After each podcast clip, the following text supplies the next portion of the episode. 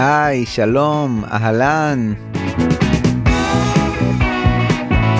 איזה כיף שאתם כאן.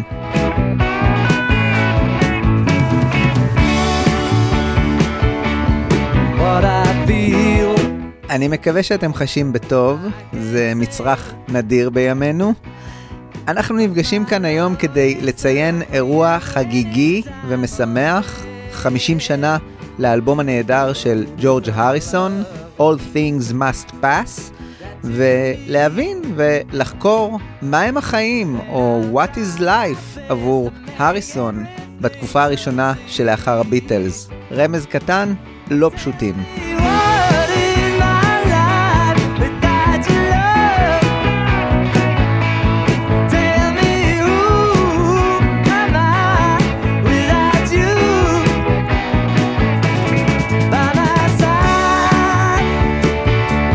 זה הפרק הראשון מתוך שלושה שבאופן כזה או אחר ימשיכו את סדרת 1969 של הביטלס שעומדת בפני סיום. בפרקים הללו ננסה לקבל מושג מה קרה עם ג'ון, פול וג'ורג' בימים שאחרי הפירוק של הביטלס ומה יהיה טוב יותר מאשר להבין את זה דרך עבודת הסולו הראשונה של כל אחד מהם לאחר הפירוק ומה הוביל אליה. אל דאגה, סדרת 1969 תמלא את ימיה, אבל בינתיים יצאה קופסה נהדרת של הריסון, שמציינת 50 שנה לאלבום שלו, ועבורי זו הזדמנות נהדרת שזממתי עליה כבר מזמן, לדבר גם על האלבום, ובמיוחד על ג'ורג' בתקופה הראשונה שלאחר הביטלס.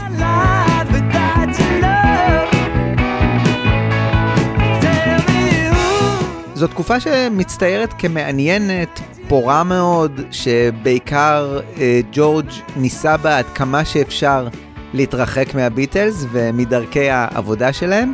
זאת אומרת, דרכי העבודה של פול מקארטני. בקרוב בנובמבר נציין גם 20 שנה למותו של ג'ורג', מה שאומר שהזמן פשוט טס. והנה עוד סיבה טובה לפרק הזה. אני מודה שקצת התאהבתי בדמות הזו של הריסון במהלך העבודה על הפרק. הוא מצטייר כמעין ילד אבוד שהחיים גדולים עליו, והוא מתחבט ונאבק אה, בעולם של לנונים ומקארטנים, ומאוד רוצה לקבל את ההכרה ולהצליח, אבל מצד שני הוא גם רוצה מאוד להישאר מאחורי הקלעים, להסתגר, לייצר מוזיקה עם עצמו ולהימנע מכל התופעות שליוו את הביטלס בשיא הצלחתם. אפשר לומר אפילו שהריסון הוא פוסט-טראומטי לתופעות האלה, ואנחנו נראה את זה כמעט בכל דרך שבה הוא בחר.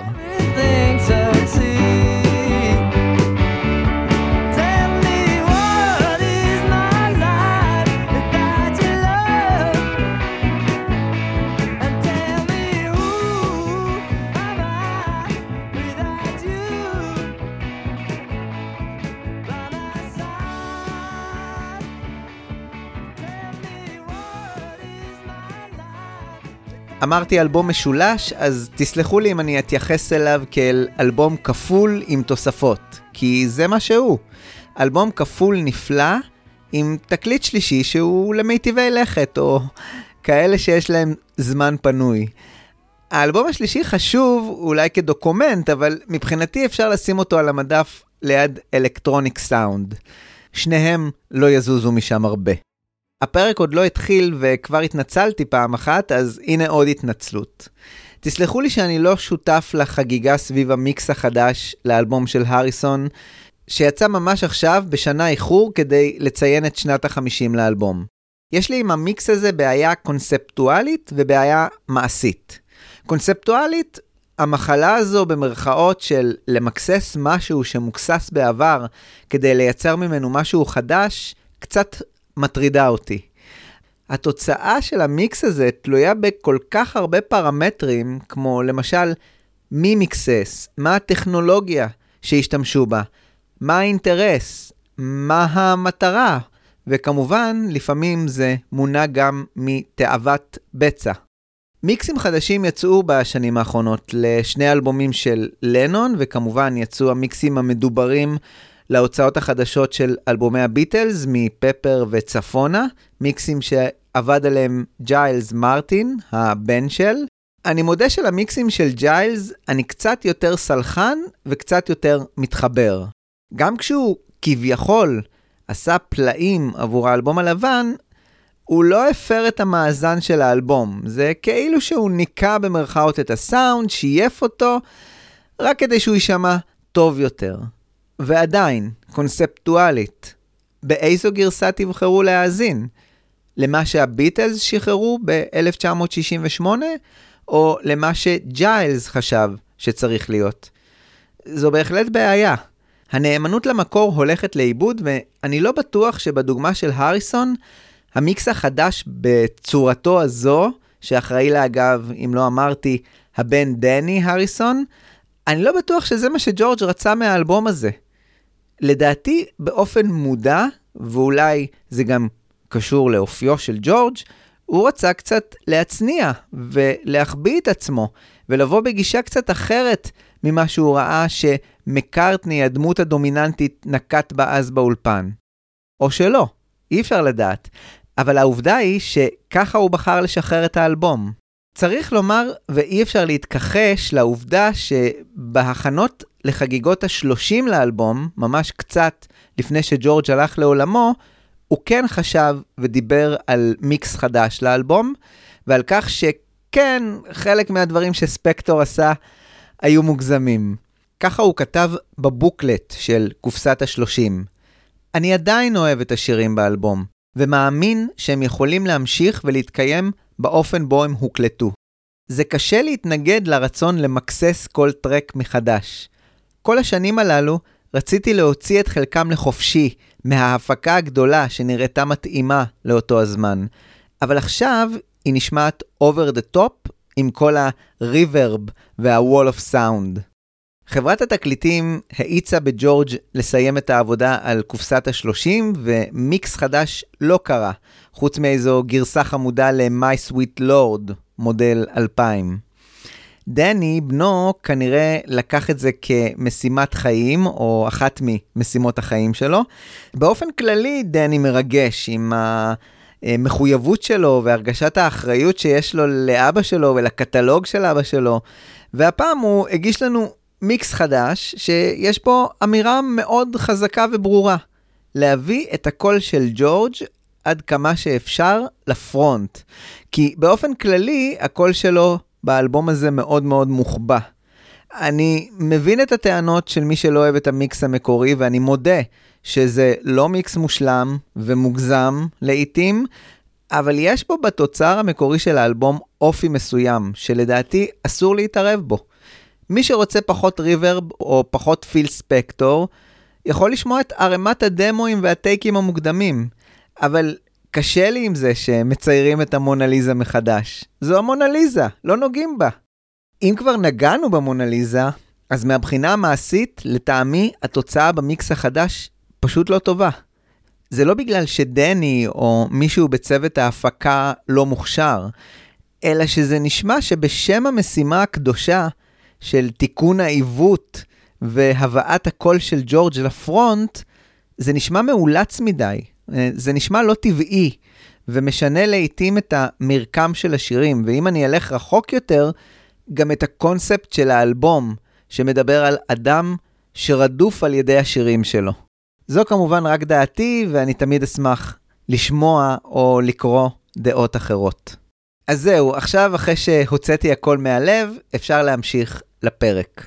הסיפור מאחורי האלבום הענק הזה מורכב ממש כמו האלבום עצמו, והדרך אליו מתפרסת על תקופה של כשנה בערך. כדי להוסיף קושי, אין יותר מדי חומר מפורט כמו שיש על הביטלס, אבל בסדר, ננצח עם מה שיש.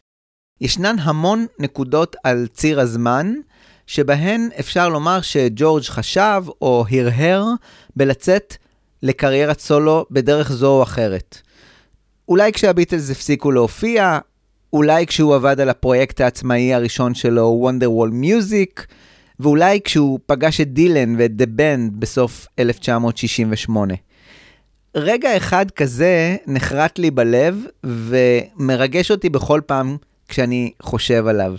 אנחנו ב-29 בינואר 1969, ממש בסוף פרויקט Back. הריסון מבין כבר שהחבר'ה האלה עסוקים מדי בעצמם, ושהשירים שלו, שהוא ממשיך להציג להם, הולכים לו לאיבוד, וברגע של אמת מדהימה, מעורבת בתמימות שובת לב, הוא פונה לג'ון ואומר לו משפט שמהדהד לי בראש מאז ששמעתי אותו בפעם הראשונה. I'm gonna do me for a bit. אני הולך לעשות קצת עבורי. בשיחה הזו, ג'ורג' ניסה כביכול לשכנע את ג'ון, שאגב, תמך בו מאוד ברעיון שלו לאלבום סולו, ואמר שזה הדבר הנכון לעשות. אבל לדעתי ג'ורג' ניסה יותר לשכנע את עצמו. הנה קטע קצר מהשיחה הזו, והיא באמת באמת מרגשת, ואפשר אולי לציין את התאריך הזה כיריית הפתיחה הרשמית, לפחות בראשו של ג'ורג', לאלבום הבכורה שלו. זו שיחה שהתרחשה ממש רגע לפני ההופעה על הגג. תביאו ממחטות. So many songs that I've got like my quota of tunes for the next 10 year, or years or albums. You know, I'd just like to maybe do an album of songs. Of your, on your own? Yeah, Yeah. but I mean, I'd like it so that if.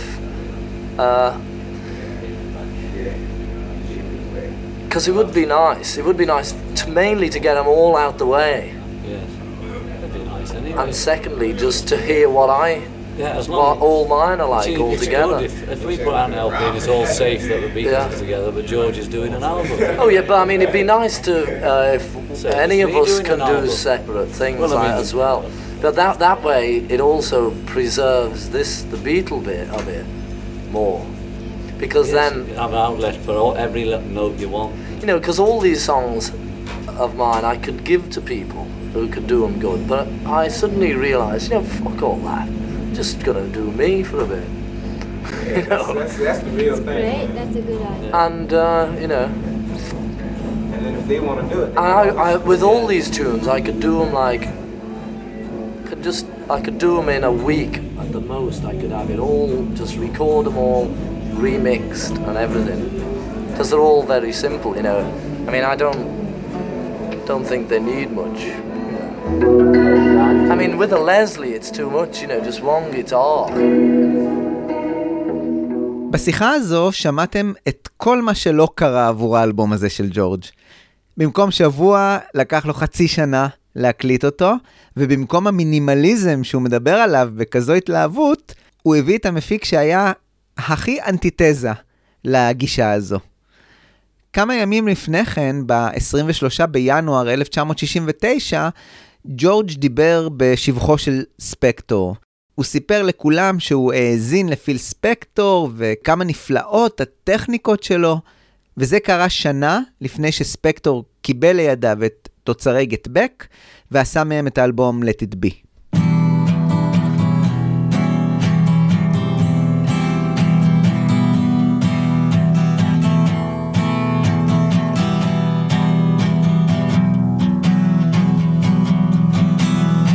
There'll come a time when all of us must leave here.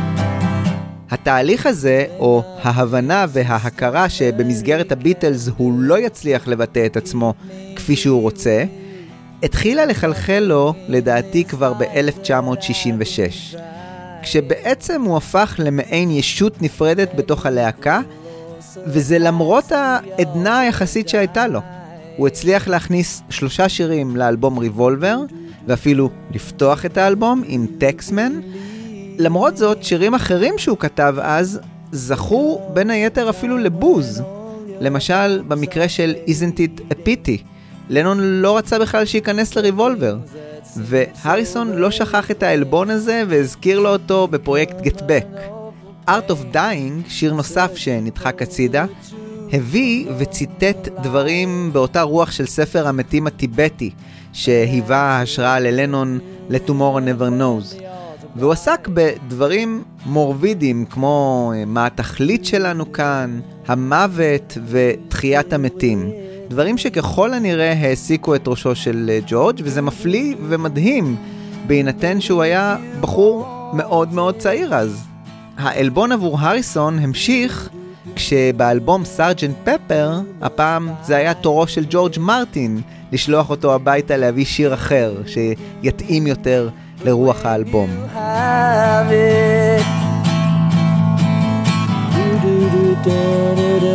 There'll be no need for it.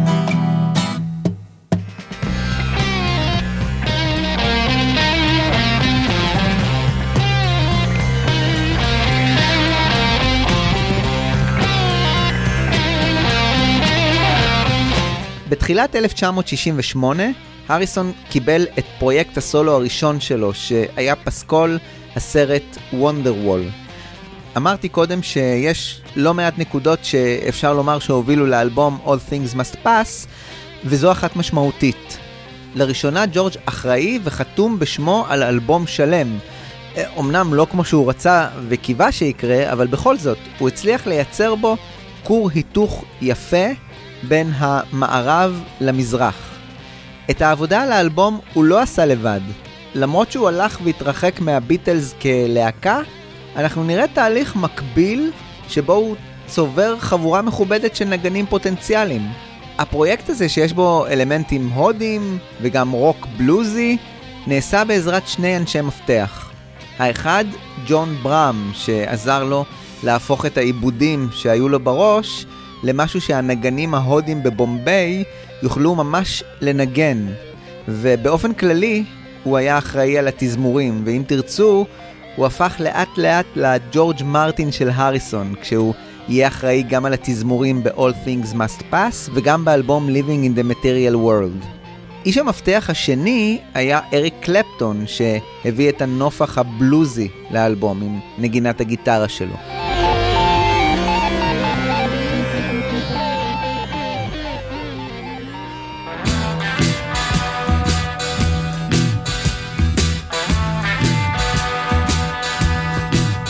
Not guilty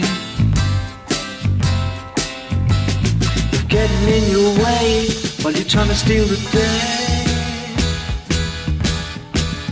Not guilty. כשהריסון כן הצליח לשכנע את חברי הביטלס לצאת להרפתקה עם המערישי, זה די קרס לו, כשבעצם כולם חזרו מאוכזבים משם. במידה מסוימת הריסון הרגיש אשמה לגבי העניין הזה, וכתב מעין כתב הגנה בדמות שיר שנקרא Not Guilty. הוא כתב שם, אני לא אשם שהולכתי אתכם שולל, שזה משפט יפה. גם את כתב ההגנה הזה הוא לא הצליח להכניס לאלבום הלבן, למרות שלהגנתה של הלהקה היא השקיעה בו המון המון שעות הקלטה. בעצם לאחר הרפתקת המערישי, הריסון איבד שליטה באופן מוחלט על מה שקורה בלהקה, ומקארטני הפך סופית למוביל והוא למובל, עם הבלחות של מרד מדי פעם.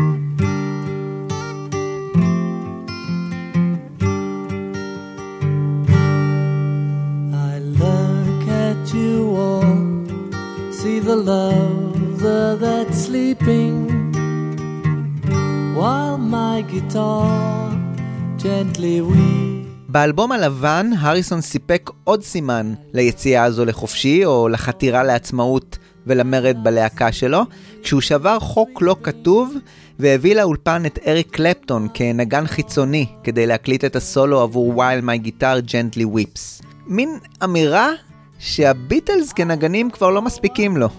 אריק קלפטון עשה לו טובה והקליט את סולו הגיטרה, ובשנה הבאה הריסון החזיר לו טובה כשהוא כתב את בדג' עבור האלבום האחרון של קרים.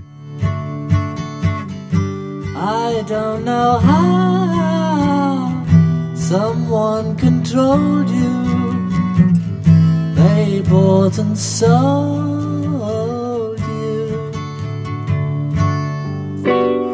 Let me in here. I know I've been here. Let me into your heart.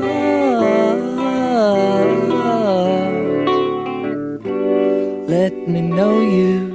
ברגע שהסתיימה העבודה על האלבום הלבן, פטי וג'ורג' המריאו ללוס אנג'לס כדי שג'ורג' יוכל לעבוד על האלבום של ג'קי לומקס. כשהוא סיים, הם עשו עצירה בצד השני של ארצות הברית כדי לבקר את דילן. בביקור הזה קרו שני דברים חשובים שקשורים לאלבום העתידי של הריסון. ג'ורג' נחשף ללהקה של דילן, The Band, והבין שאפשר לכתוב שירים קצת אחרת ממה שכותבים הצמד לנון ומקארטני, וברוח הזו הוא כתב את השיר All Things Must Pass. והדבר השני, הוא הצליח להפשיר את דילן שהתאושש מתאונת האופנוע שלו והסתגר בביתו שבוודסטוק. והם הצליחו לנגן יחדיו ואפילו לעבוד על שירים משותפים חדשים. על המפגש הזה הרחבתי בפרק המיוחד על דילן והביטלס, ושני התוצרים החשובים של המפגש הזה היו I'd have you anytime, ועוד שיר בשם Nowhere to go, שהיה מועמד להיכנס לאלבום של ג'ורג'.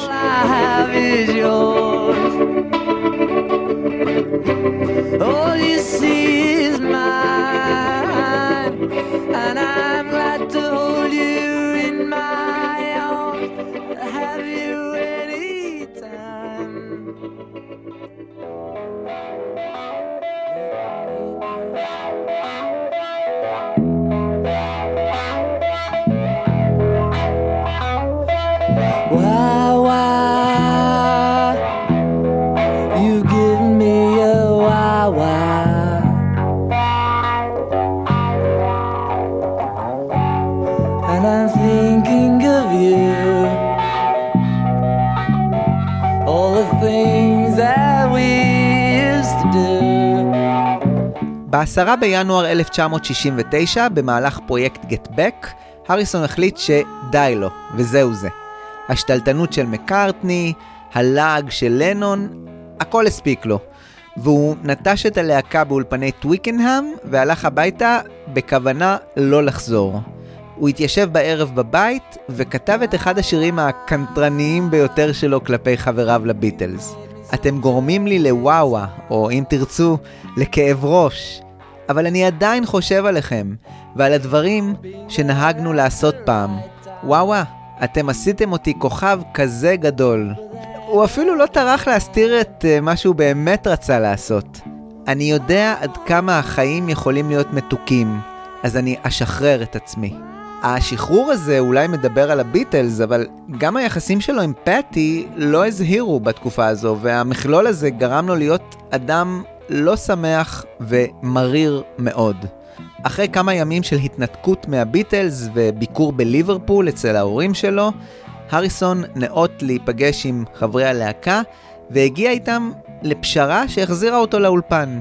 כמובן תוכלו לשמוע את כל הפרטים והרכילות העסיסית באופן מעמיק בפרקי גט בק של הפודקאסט.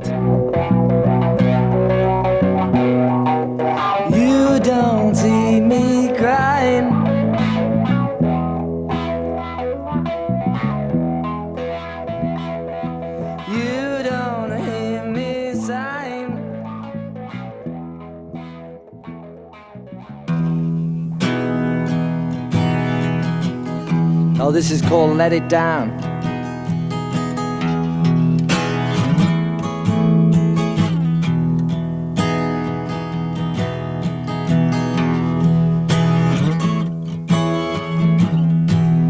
Though you sit in another chair, I can feel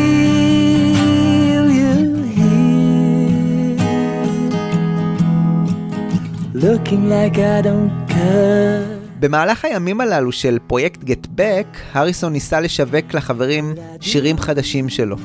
אבל הפעם היו להם תירוצים חזקים. לוח הזמנים הצפוף וההתמקדות בהופעה שהם צריכים לבצע בסופו של הפרויקט, שלא אפשרו את הזמן לכך. אחד השירים הללו היה Let It Down, שיר שהריסון כתב ב-1968, שהיה מעין שיר אהבה מסתורי רוחני, שיש גם כאלה שאומרים שגובל באירוטיקה. ושוב, הכל בנופח רוחני. נשמע את הביטלס, לפחות מנסים לבצע את Let It Down ב-29 בינואר 1969. Love to us is so well timed.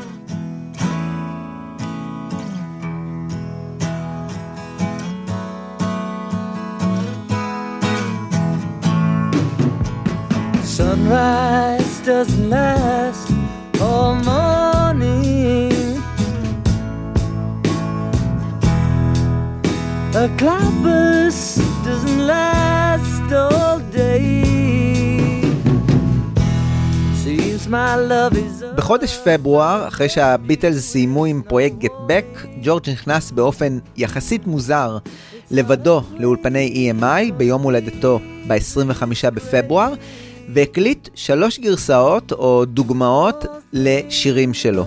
שניים מהם, Something ו-Old Brown Shoe, יצאו לבסוף כשירים של הביטלס, אבל אחד מהם, All Things Must Pass, פשוט לא הצליח למצוא את מקומו בקטלוג של הביטלס, וצריך לומר שוב שזה למרות מאמצים כבירים שעשו הביטלס לעבוד עליו בפרויקט גטבק.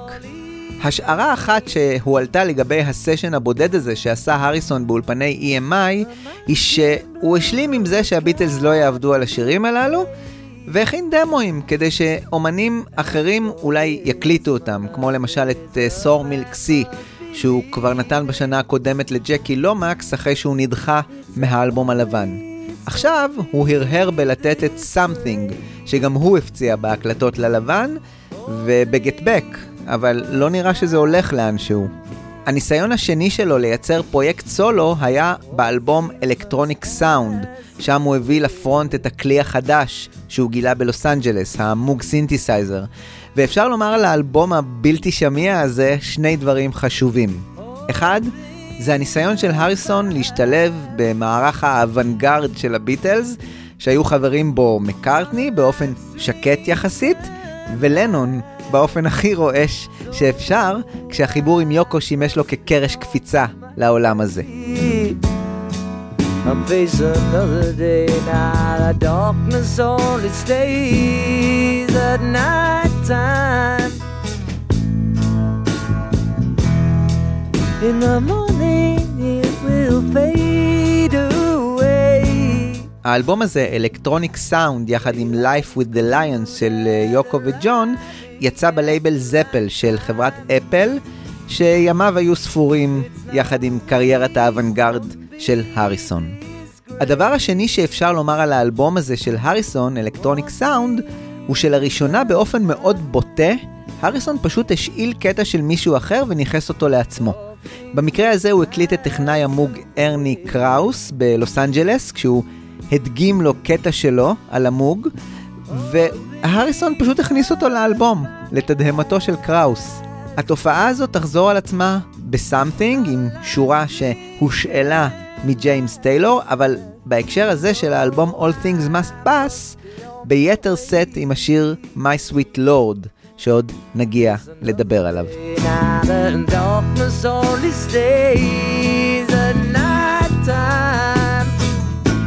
במרווח הזה שבין גט בק ועד לתחילת העבודה על אייבי רוד, הריסון לא ישב מובטל. הוא עבד כמעט עם כל פרויקט שהזדמן אליו. זה התחיל בשנה הקודמת עם ג'קי לומקס, והמשיך איתו גם בשנה הזו. הוא עבד עם בילי פרסטון על האלבום שלו, והבין בין היתר שהגוספליות הסולית של פרסטון יכולה להשתלב עם רוק. הוא עבד עם אריק קלפטון ועבד עם ג'ק ברוס, ומשיקולים חוזיים של חברת אפל, כשהוא שיתף פעולה עם שירים ואלבומים מחוץ לחברה, הוא לא יכל לציין את שמו המפורש והשתמש בשם הכיסוי אנג'לו מיסטריוסו. All things must pass away.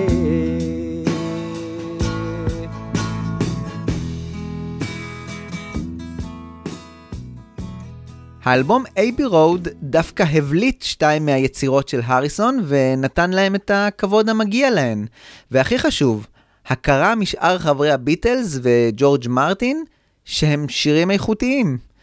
אחרי סיום העבודה, הריסון קיבל הצעה מג'ון לנון להצטרף אליו ואל יוקו לטורונטו, להופעה של הפלסטיק אונו בנד, ההרכב המתהווה, והריסון סירב, בתואנה שהוא לא מעוניין להיות בהרכב אוונגרד אמורפי שכזה. במקומו, לנון לקח את אריק קלפטון.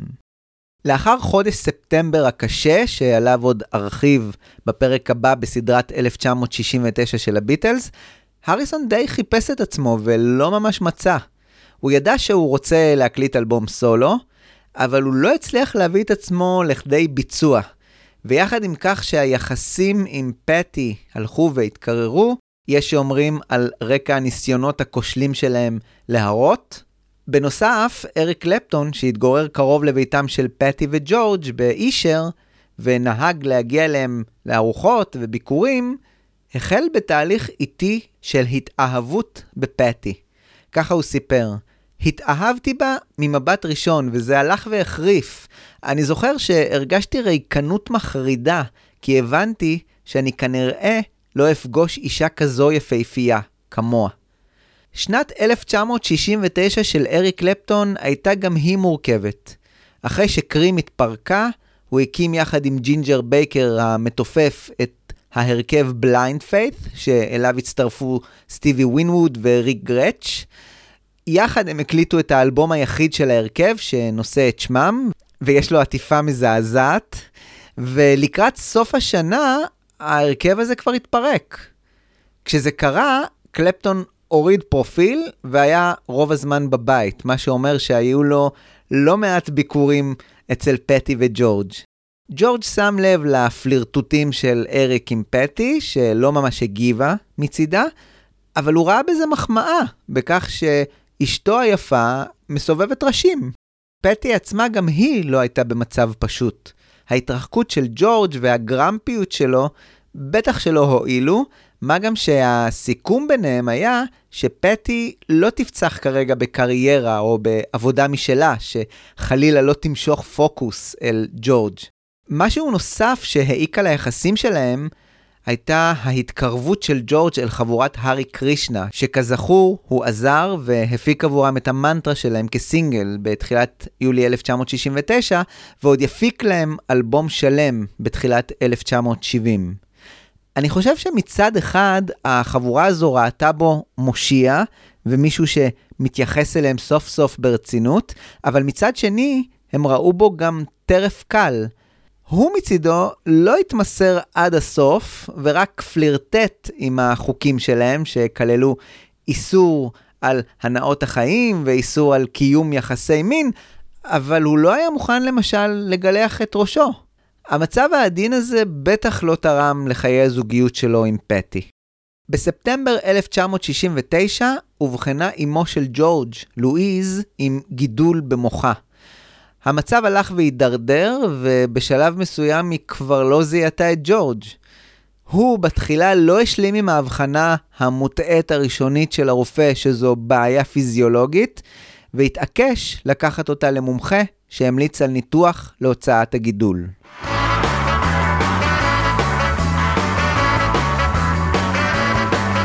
בתקופה הזו שבה ג'ורג' חיפש את עצמו, הוא החל להרגיש את הדחף להופיע.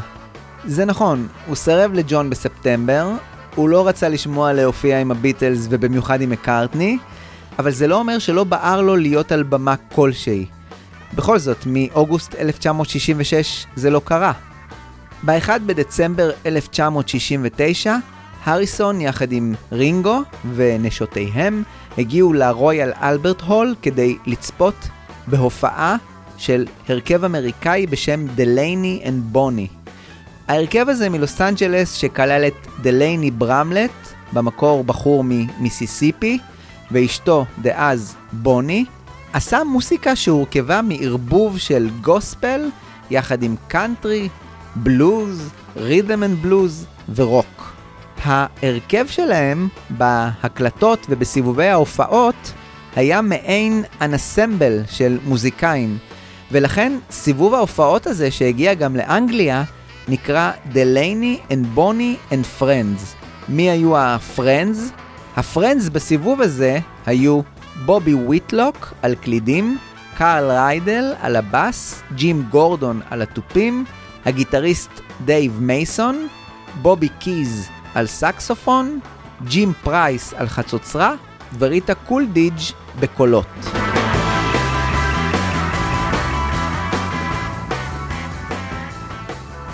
הסיבה שהריסון היה מעוניין לצפות בהם באותו הערב הייתה כפולה. קודם כל, הוא כבר הכיר אותם. הוא פגש אותם בלוס אנג'לס שנה קודם לכן, והוא ניסה לגייס אותם להוציא את האלבום השני שלהם, Accept No Substitute, בחברת אפל. דלייני ובוני אפילו חתמו על החוזה, אבל הם שכחו להזכיר פרט קטן. הם כבר היו חתומים על הסכם מול חברת התקליטים אלקטרה. במקורות מסוימים קראתי שהריסון ידע על זה, אבל בחר להתעלם ולקדם את העסקה, ואני יכול להאמין לזה, כי דרך ההחתמות הללו של אפל, שהוא לעיתים גם מפיק, הוא הצליח למצוא את הקול הייחודי שלו ולהוביל משהו שהיה קשה מאוד להשיג בביטלס. אפל כבר התחילה בייצור של גרסאות ראשוניות לאלבום שלהם, עד שהתברר שהם בעצם חתומים בחברה אחרת, וההוצאה באפל בוטלה.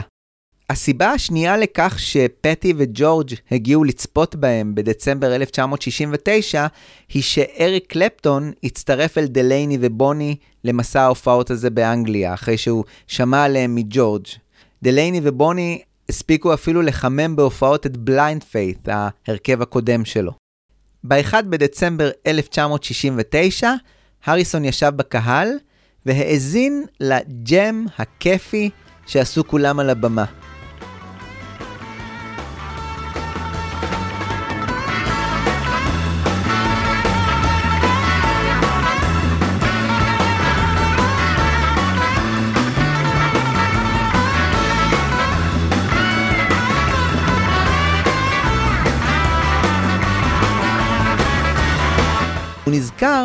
שלהיות בהרכב יכול להיות ממש כיף, ושלא הכל חייב להסתובב סביב הביטלס. כשההופעה הסתיימה, ג'ורג' נכנס אל מאחורי הקלעים כדי לשוחח עם דלייני. ככה דלייני סיפר. ג'ורג' הגיע והתחלנו לדבר. הוא סיפר כמה הוא אהב את ההופעה, ופתאום הוא שאל, אני יכול להצטרף למסע ההופעות איתכם? האם יהיו יותר מדי גיטריסטים על הבמה? אמרתי, בטח שאתה יכול. הוא ענה, אז תוכל לאסוף אותי מחר? מהבית?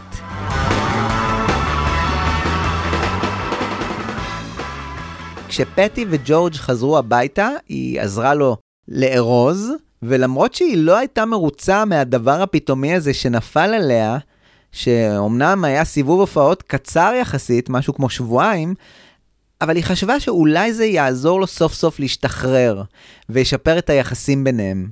למחרת, הריסון, גיטרת הטלקסטר האדומה שלו, שאיתה הוא הופיע על הגג עם הביטלס, יחד עם מל אבנס, היו מוכנים בבית באישר כדי שיאספו אותם.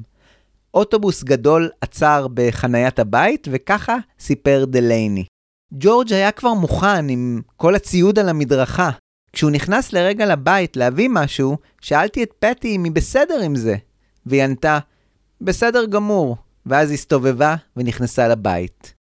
את גיטרת הטלקסטר שלו ג'ורג' לא הביא כדי לנגן עליה. הוא עשה שיעורי בית והבין שלאותו דלייני יש מנהג מביך לבקש מהנגנים שלו את הגיטרות שלהם כמתנה. הריסון, שרצה להתחיל ברגל ימין, עלה לאוטובוס ומיד הגיש לדלייני את גיטרת הטלקסטר שלו.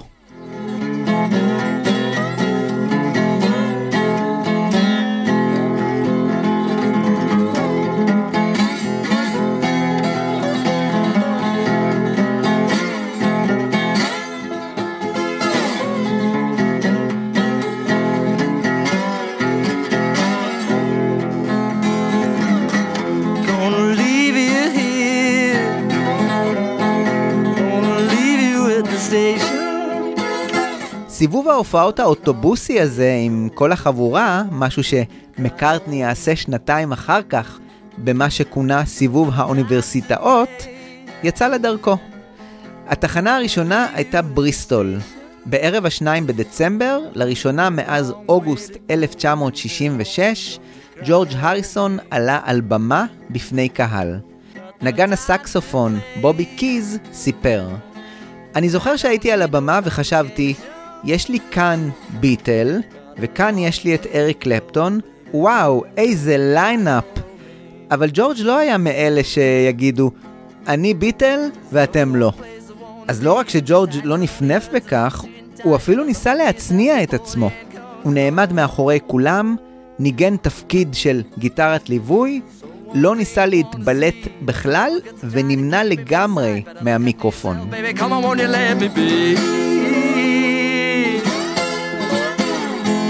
מסע ההופעות המשיך בימים הקרובים, כשהוא עבר בברמינגהם, שפילד וניו קאסל. כשג'ורג' הלך והשתחרר יותר ויותר. בשישה בדצמבר הם הגיעו להופיע בליברפול, בתיאטרון האמפייר, מה שהייתה סגירת מעגל נוספת עבור ג'ורג', כי זו הייתה הפעם האחרונה שבה הוא יופיע בעיר הולדתו. איש הקלידים בובי ויטלוק סיפר שההצטרפות של ג'ורג' לחבורה הייתה אחד הדברים הטובים ביותר שקרו להם. הוא היה פשוט טוב לנשמה, והוא זרח. הייתה לו מעין הילה סביבו. זה לא שהוא היה קדוש, אבל היה סביבו משהו. הוא הקדיש זמן לדבר עם כולם, לצחוק, ופשוט עשה כיף, ניגן, שר, ופשוט נטמע בחבורה. זה בדיוק מה שג'ורג' היה צריך אחרי הבלגן עם הביטלס. השבעה בדצמבר היה הערב האחרון שלהם באנגליה לפני שהם ימשיכו לסקנדינביה. כך סיפר דייב מייסון, הגיטריסט. עמדנו לעלות לבמה, לג'מג'ם, והיה שיר שנקרא Coming Home. בתקליט אני ניגנתי את תפקיד גיטרת ה slide, ושיחקנו עם זה קצת על הבמה. ואז ג'ורג' החליט שהוא רוצה לנגן את זה. מאוחר יותר הוא נתן לי קרדיט על כך שהוא התחיל לנגן slide כי לימדתי אותו את החלק הזה בשיר. ג'ורג' סיפר, התחלתי לחשוב, אולי ככה אני יכול לכתוב שיר קליל כזה, ולא מחייב. ובאמת, לאחר ההופעה הזו, כשהם כבר היו בסקנדינביה, ג'ורג' כתב את Woman Don't You Cry For Me, שהתבסס על טכניקת הסלייד. שיר שלא ייכנס לאלבום הבכורה שלו, אלא רק לאלבום 33 ושליש מ-1976, שם הוא הפך לקטע קצת יותר פאנקי.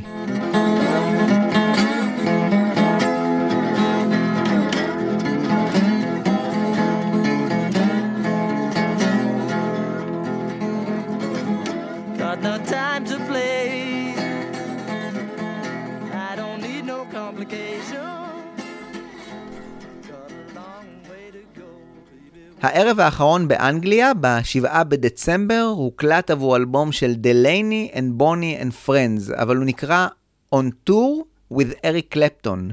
שמו של הריסון לא הופיע, אלא שוב הופיע אותו ברנש מסתורי לאנג'לו מיסטריוסו, שניגן בגיטרה. בהופעה בקופנהגן ב-10 בדצמבר אפשר כבר לראות את ג'ורג' ולא רק לשמוע בקטעי וידאו שצולמו בהופעה הזו כשהוא נראה עם שיער ארוך, מסופם, ללא הזקן שאיתר אותו בתקופת Abbey Road, וההופעה הזו יצאה ממש לפני שנה, על גבי שני דיסקים שמתעדים אותה ואת ההופעה ב-12 בדצמבר. הפעם אגב, כבר כתוב בגדול דלייני, בוני and Friends, featuring אריק קלפטון and ג'ורג' הריסון. מתישהו הצטרף גם בילי פרסטון לחבורה, והשילוב הזה של גוספל, גם של פרסטון וגם של דלייני ובוני, מאוד ריתק את הריסון. הנה דוגמה לגוספליות הזו מתוך הגטו הנהדר של דלייני ובוני מאלבומם השני. If you ever live in a ghetto,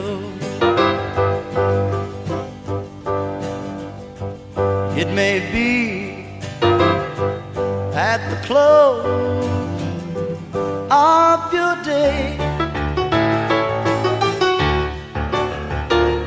From your front porch, you'll hear the sound of the jukebox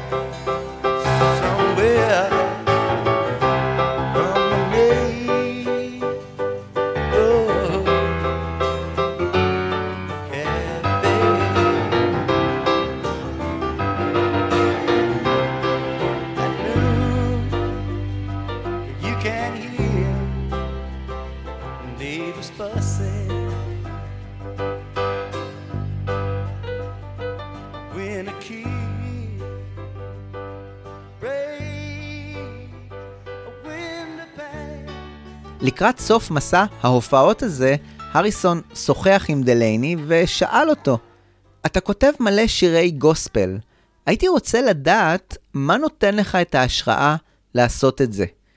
דלייני הסביר לו שהוא לוקח מוטיבים מהתנ"ך, כמו למשל דברים שמטיף היה אומר, ומוסיף עליהם את הרגשות שלו כלפי אלוהים. ג'ורג' ביקש הדגמה למשהו שאפשר להתחיל איתו. דלייני לקח את הגיטרה, ניגן את האקורדים של He's So Fine של השיפונס, והתחיל להמציא מילים. My sweet lord, oh my lord, I just want to be with you. ישנה גרסה שאומרת שגם בילי פרסטון היה שם על הפסנתר, וריטה ובוני שהיו שם ליד, נתבקשו לשיר בין לבין הללויה. וככה נולד הבסיס ל-My Sweet Lord.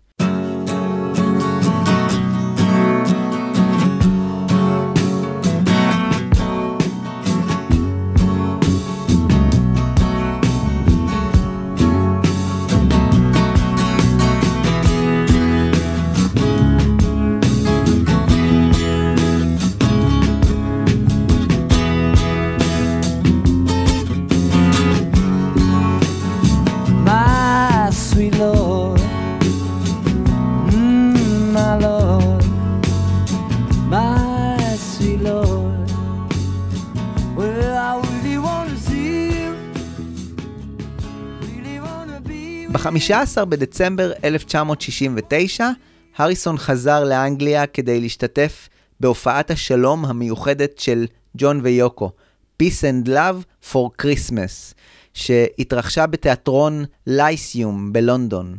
זה היה אירוע שהזוג עשה למען יוניסף של האו"ם, והשתתפו בו חוץ מהריסון גם אריק קלפטון, בילי פרסטון, קלאוס פורמן, אלן וייט וגם כית מון הבליח לרגע. לאחרונה אני בקטע של אה, פעמים אחרונות, אז זו הייתה ההופעה האחרונה בהחלט של לנון על אדמת אנגליה, וגם הפעם האחרונה בהחלט שג'ון וג'ורג' יחלקו במה יחד. הנה קטע קצר מההופעה הזו.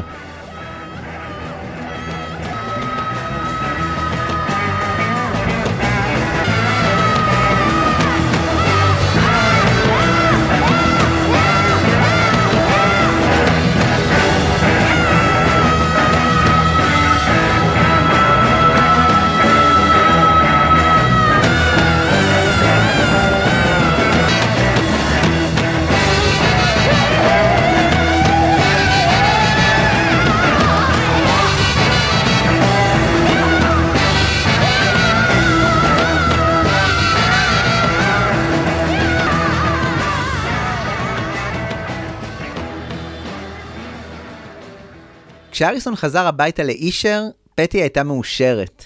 וקיוותה שהתקופה הקשה מאחוריהם. כשהוא מצויד בשתי היכולות החדשות, לנגן סלייד ולכתוב או להשאיל גוספל, הוא סיים לכתוב את My Sweet Lord במטבח הבית שלו, באישר. למעשה זה אחד השירים האחרונים שהוא כתב באישר, וכשהוא התראיין על כך, הוא אמר שהוא בסך הכל מאוד הושפע מהקטע הגוספלי Oh Happy Day, שביצע באותה תקופה ההרכב אדווין הוקינס Singers, ופשוט כתב עוד אחד כזה. ב-1971, לאחר שיצא הסינגל של ג'ורג' גם בארצות הברית וגם בבריטניה, חברת ה publishing Bright Tunes, שייצגה את אה, רוני מק, שכתב את He's So Fine וגם ניהל את השיפונס, הגישה תביעה כנגד הריסון. העניין המצחיק הוא שכולם חוץ מהריסון הבינו שהשיר שלו דומה מאוד ל-He's So Fine. דלייני למשל אמר שהוא לא ציפה שהריסון ישתמש בזה, זו רק הייתה דוגמה. לנון גם הוא לא הבין ואמר, הוא לא טיפש, אני לא מבין איך זה חמק לו. הוא היה צריך רק לשנות כמה דברים, והוא היה מתחמק מזה. ואת זה אמר מי שנתבע בעצמו, על Come Together. האמת שגם הריסון כתב בביוגרפיה שלו שהוא לא מבין איך זה חמק ממנו. כשאלן קליין שמע על התביעה, הוא הסתער על העניין והחל לנהל עם Bright Tunes משא ומתן. למרות שבשלב הזה ג'ורג' כבר לא העריך אותו, כמו בהתחלה. קליין ניסה לומר להם שהריסון מעוניין לרכוש את החברה. Bright Tunes הציעו שהריסון ייתן להם את מלוא הזכויות ל-My Sweet Lord. אחרי בעיות כלכליות ש Bright Tunes חוו, כולל כינוס נכסים, הם התפנו למשפט רק בתחילת 1976. וזה היה הזוי כמו שזה נשמע, כשהריסון נאלץ להביא גיטרה לבית המשפט כדי להוכיח שאין דמיון בין הקטעים, ושהוא בכלל חשב על Oh Happy Day. לצערו של הריסון, השופט ריצ'רד אבן היה מוסיקאי ומלחין חובב, שהבין דבר או שניים במוזיקה. כדי להוכיח להריסון, שבינתיים כבר לא נוהל על ידי קליין שהוא עשה טעות, אלן קליין רכש את הזכויות לשיר He's So Fine. הריסון היה דהום להבין שהבעלים לזכויות הוא עכשיו אלן קליין. בסופו של דבר הושגה פשרה שהריסון יוכל לקבל את הזכויות לשיר אם הוא ישלם לקליין את עלות הרכישה. מה שאמר שאחרי סבל של כמה שנים טובות, להריסון היו עכשיו דאבל זכויות, גם על He's So Fine וגם על My Sweet Lord. לאורך המשפט, הריסון ניסה להתייחס לעניין בהומור. למשל, לאלבום 33 ושליש, הוא הכניס שיר שנקרא This Song, השיר הזה, ושם הוא כתב בציניות עם קריצה לחברת Bright Tunes. This tune has nothing bright about it. ובקליפ מצחיק מאוד שהוא שחרר לשיר, רואים את הנאשם הריסון בבית המשפט המוזיקלי, מנסה להוכיח את חפותו. בסוף 1975, כשהוא הוזמן להתארח בתוכנית טלוויזיה ב-BBC, הוא עשה מזה פרודיה שלמה, כשהוא התחיל לנגן את הקטע האקוסטי של השיר, ואז משם עבר לנגן את השיר בוב הפיראט.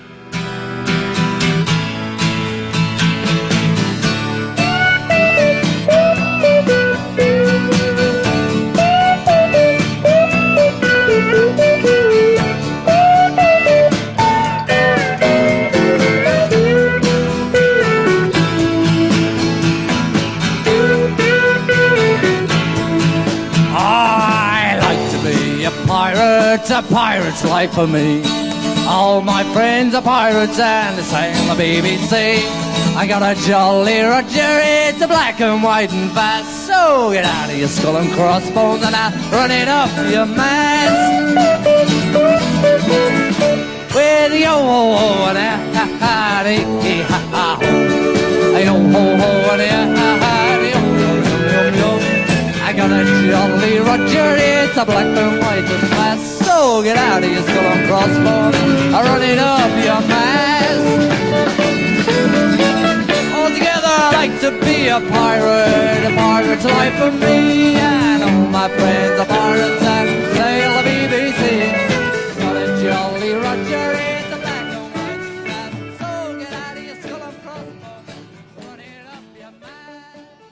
אי אפשר שלא להבחין בהשפעות של חבורת הארי קרישנה, שנכנסו גם הם ל-My Sweet Lord. ואני חושב שהפיוז'ן הזה שהריסון עשה בין הגוספל למזרח, הוא הייחוד של הקטע הזה. כאילו שהוא גם כתב את גרסת המנטרה שלו למנטרה של הארי קרישנה, שהוא הקליט לחבורה בתחילת יולי.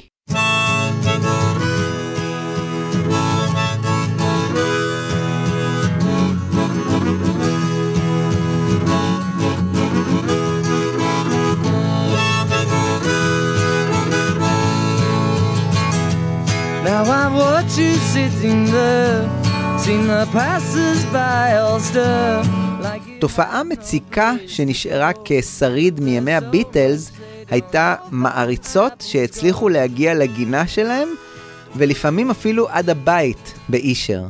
למרות שהריסון סבל מהתופעה הזו, הוא כתב לאותן Apple Scruffs, כמו שהוא קרא להן, שיר חיבה באותו השם שבסופו של דבר נכנס לאלבום. הוא כתב להם, עמדתן שם שנים, ראיתם את החיוכים ואת הדמעות שלי, איך עבר כל כך הרבה זמן, ואיך תמיד הייתם בראשי, אפל סקראפס.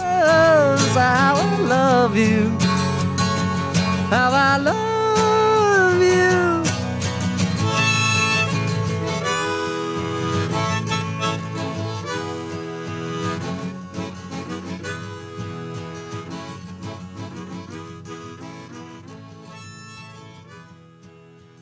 בסוף 1969 עסקו ג'ורג' ופטי בחיפוש אחר בית חדש עבורם. צריך לומר שקשה שלא לראות את ההשפעה של לנון על הריסון, אם זה מבחינת המראה, השיער הארוך והזקן ששוב התחיל לגדול, ועכשיו, אחרי שיוקו וג'ון נכנסו לאחוזת טיטנהרסט, אני מאמין שבסתר ליבו הריסון חיפש משהו דומה. כשהוא נשאל במהלך החיפוש, הוא סיפר, אני מחפש את השלווה האולטימטיבית ופרטיות מוחלטת. אני מתעקש שיהיה לי אגם פרטי, מכיוון שמים מאוד מרגיעים את הנפש. לא אכפת לי איך יהיה הבית עצמו, כל עוד הוא לא יהיה על הרחוב, ושיהיה מקום לאולפן הקלטות. פטי הצליחה למצוא משהו לפי אותם הקריטריונים של ג'ורג', אחוזה בשם פלמפטון פלייס, אבל המוכרת לא הסכימה למכור להם בתירוץ שהיא לא רוצה מוסיקאי רוק אנד רול שיקנו את הבית היפה שלה. לא ברור מה גרם לגברת להתחרט, כי אחר כך קנה ג'ימי פייג' את הבית. פטי המשיכה לחפש ונתקלה במודעת מכירה בסנדיי טיימס שפרסמו הנזירות של סיינט ג'ון בוסקו, שניהלו בית ספר שנסגר לאחרונה במקום שנקרא פרייר פארק. פרייר פארק היה ממוקם בעיירה הנלי און תמס, או הנלי על נהר התמזה, והבית היה מיועד להריסה, אלא אם יימצא לו קונה. הם הלכו לראות את האחוזה ואת הבית, והתאהבו.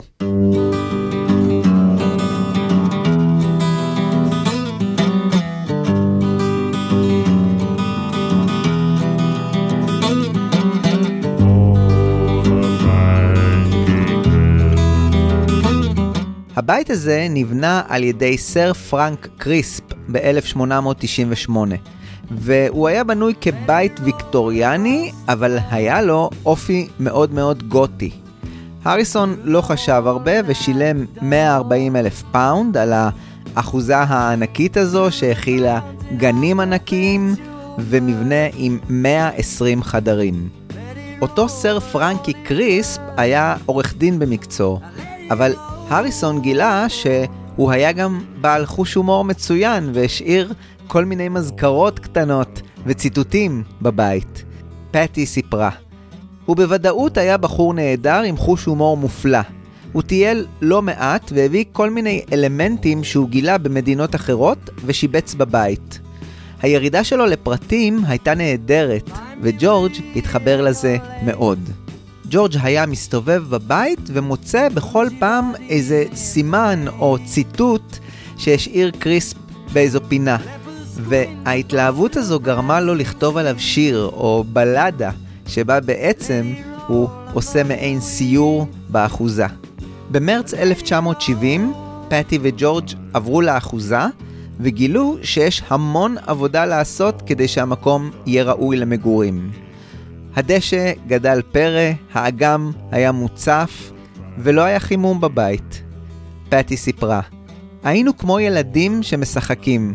עיצבנו מחדש, והכנו תוכנית לגנים, וזה היה מרגש, כיף ענקי. הציטוט הזה של פטי על שני ילדים מאוד מדויק לטעמי. באופן כללי, מה שג'ורג' כיוון אליו היה לבנות לעצמו מקום מקלט, עם חומות, שבו הוא יוכל להגשים את כל החלומות שלו. ואם צריך להשוות, זה מאוד מזכיר לי את הסיפור של מייקל ג'קסון ואחוזת הנברלנד שלו. אני לא מקבל למשל את אותה התחושה בסיפור של ג'ון, שגם לא הייתה אחוזה שכזו. ג'ון לא חיפש להסתגר ולשחק באחוזה שלו, הוא חיפש את הפרסום, ועם כל מה שהוא כביכול שידר, הוא חיפש מאוד את דעת הקהל, גם אם זה רק כדי לסתור אותה. לאט לאט פרייר פארק התחיל להתמלא בחברים שהגיעו לבקר. כשלנון קפץ לבקר, הוא אמר שזו אחוזה עגמומית, וקרא לעיירה במקום הנלי און ת'מס, הנלי און טוסט. למעשה, הכניסה שלו לבית מסמלת את יריית הפתיחה האמיתית לעבודה על אלבום הסולו הראשון שלו. ואז גם מוסיקאים החלו להגיע. כל חבר חדש שהגיע קיבל סיור באחוזה ושק שינה. בובי ויטלוק, שהיה אחד המוסיקאים שהגיעו לעבוד עם ג'ורג', סיפר: הייתי שם כשג'ורג' עצמו חקר את הבית. לקחנו לפידים וירדנו באיזה בור שהיה בחצר, ופתאום היינו במנהרה שנחל עבר באמצעה. זה היה פשוט מרתק. thank you.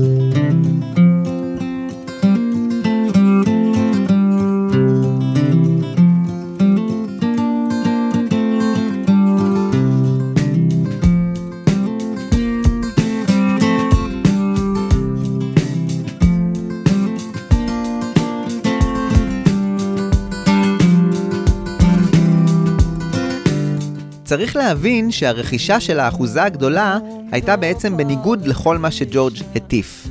העושר, ההגדרה דרך רכוש, אלה דברים שהיו מנוגדים לצד הרוחני שלו, שכאמור הושפע גם מחבורת הארי קרישנה, שהכירו לו תודה, ועודדו אותו לשמור על החוקים של החיים הרוחניים. הגיטריסט דייב מייסון סיפר על כך. סגנון החיים הזה היה מנוגד לגמרי לדרך בה הוא הלך, נאמר זאת כך. אבל אנחנו בני אדם, ואנחנו מלאים בניגודים. ג'ון ברם, המתזמר, חיזק את זה. הוא נפל ברשת של העושר והרכוש שלו. בהחלט הרגשתי שיש קונפליקט בין הרוכש הזה של אחוזת 120 החדרים שחיים בה רק שני אנשים, ומהצד השני האדם הרוחני שנמשך לתרבות ההודית. זה מתקשר לי מאוד לפרק בפודקאסט שעשינו בעבר, שנקרא הקונפליקט של ג'ורג' הריסון, פרק שדיבר בדיוק על תסמונת המיסטר ג'ייקל ומר הייד של הריסון, שבאה לביטוי גם בחלק מהשירים שלו.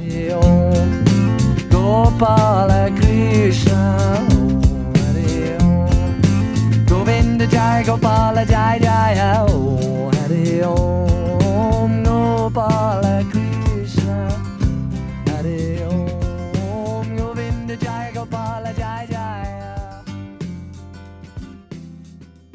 הקונפליקט הזה גרם להריסון לעשות מעשה. הוא הזמין כמה משפחות מחבורת הארי קרישנה לגור באחוזה, והם מצידם עזרו ותרמו בעבודות הגינה, שתלו גינת ירק, ואנשים בישלו. את הרעיון הזה השאיל הריסון דווקא מלנון. כשהחבורה הגיעה לראשונה לאנגליה, ג'ון נתן להם להתגורר לתקופה באחוזת טיטנהרסט, כדי שבתמורה הם יעשו עבורו עבודות תיקון. פטי סיפרה, זה היה נחמד בהתחלה, אבל נשברתי כשהם החלו לבשל ב-6 בבוקר, ואנחנו, שהיינו רגילים לקום ב-9, היינו מתעוררים לריחות עזים של בישול.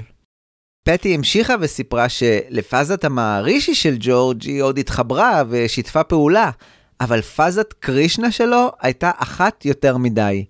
הוא היה ממש רך אליהם, אבל לא כלפי אנשים אחרים. מפני שרוחניות הייתה מאוד קרובה לליבו.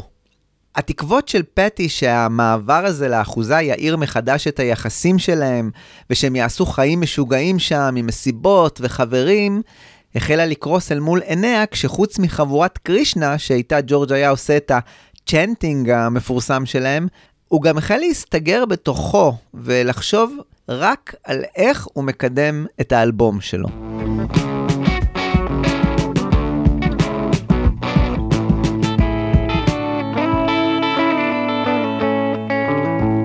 You don't need a loving.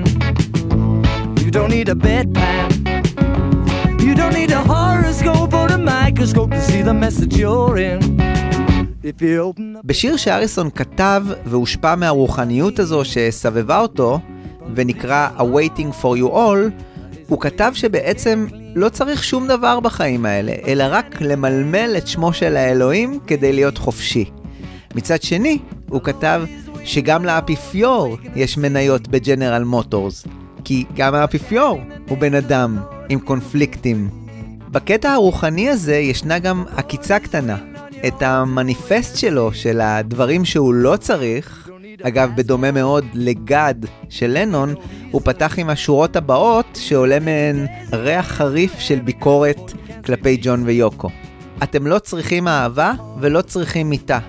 לא צריך הורוסקופ או מיקרוסקופ כדי לראות את הבלגן שאתם שרויים בו.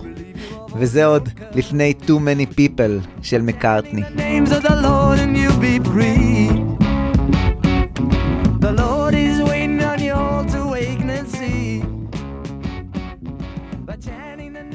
האמת שהריסון נשמע בשיר הזה כמו מיסיונר, והוא באמת ניסה בתקופה הזו למשוך עוד אנשים סביבו לגישת קרישנה. למשל, ג'ון ברם סיפר שקצת לפני החתונה שלו, ג'ורג' ניסה לשכנע אותו להתחתן בטקס במקדש שלהם. בובי קיז סיפר שהוא לימד אותו איך לזמר מזמורים, או את הצ'נטינג. שניהם גם סיפרו שבאופן העדין שלו, הריסון ניסה, אבל לא לחץ, ועזב כשראה שאין עניין. נשמע קטע מראיון של הריסון שנעשה באפריל 1970 עבור תוכנית הטלוויזיה של ה-BBC Fact or Fantasy, כשהוא דיבר על השינוי הרוחני שעובר עליו. People always say I'm the beetle who changed the most, but really that's what I see life is about. The point is, unless you're God conscious, then you have to change because because it's a waste of time. Everybody is so limited and so really useless when you think of, about the limitations on yourself. And the whole thing is to change, try and make everything better and better. And that's what the physical world is about, is change. But the change that happens through uh, meditation, I mean, it's a, it's a gradual sort of thing. But the more you realize with anything, with just growing older, the more you realize it helps you in some way. With meditation, you're able to understand that there is this unity lying beneath everything. There's something there within every atom that holds it all together, and that in actual fact it really is one. But on an intellectual level, to say it is we are one, then, I mean, again, you miss the point. It's an experience. You have to really have that perception that it's one. Maharishi said, for a forest to be green, each tree must be green. So if you stand back and criticize the rest of the people, it's again Christ said, put your own house in order. Automatically, if I'm to criticize somebody else, I suddenly come back to myself and realize until I'm straight, then I'm in no position to be able to criticize others. הרעיון הכללי של ג'ורג', כמו שהוא אמר כבר בינואר 1969 לג'ון, היה לקחת את התוצרים שלו מארבע השנים האחרונות, תוצרים שלא ראו אור בשום מקום, ולהוציא אותם כבר מהמערכת שלו.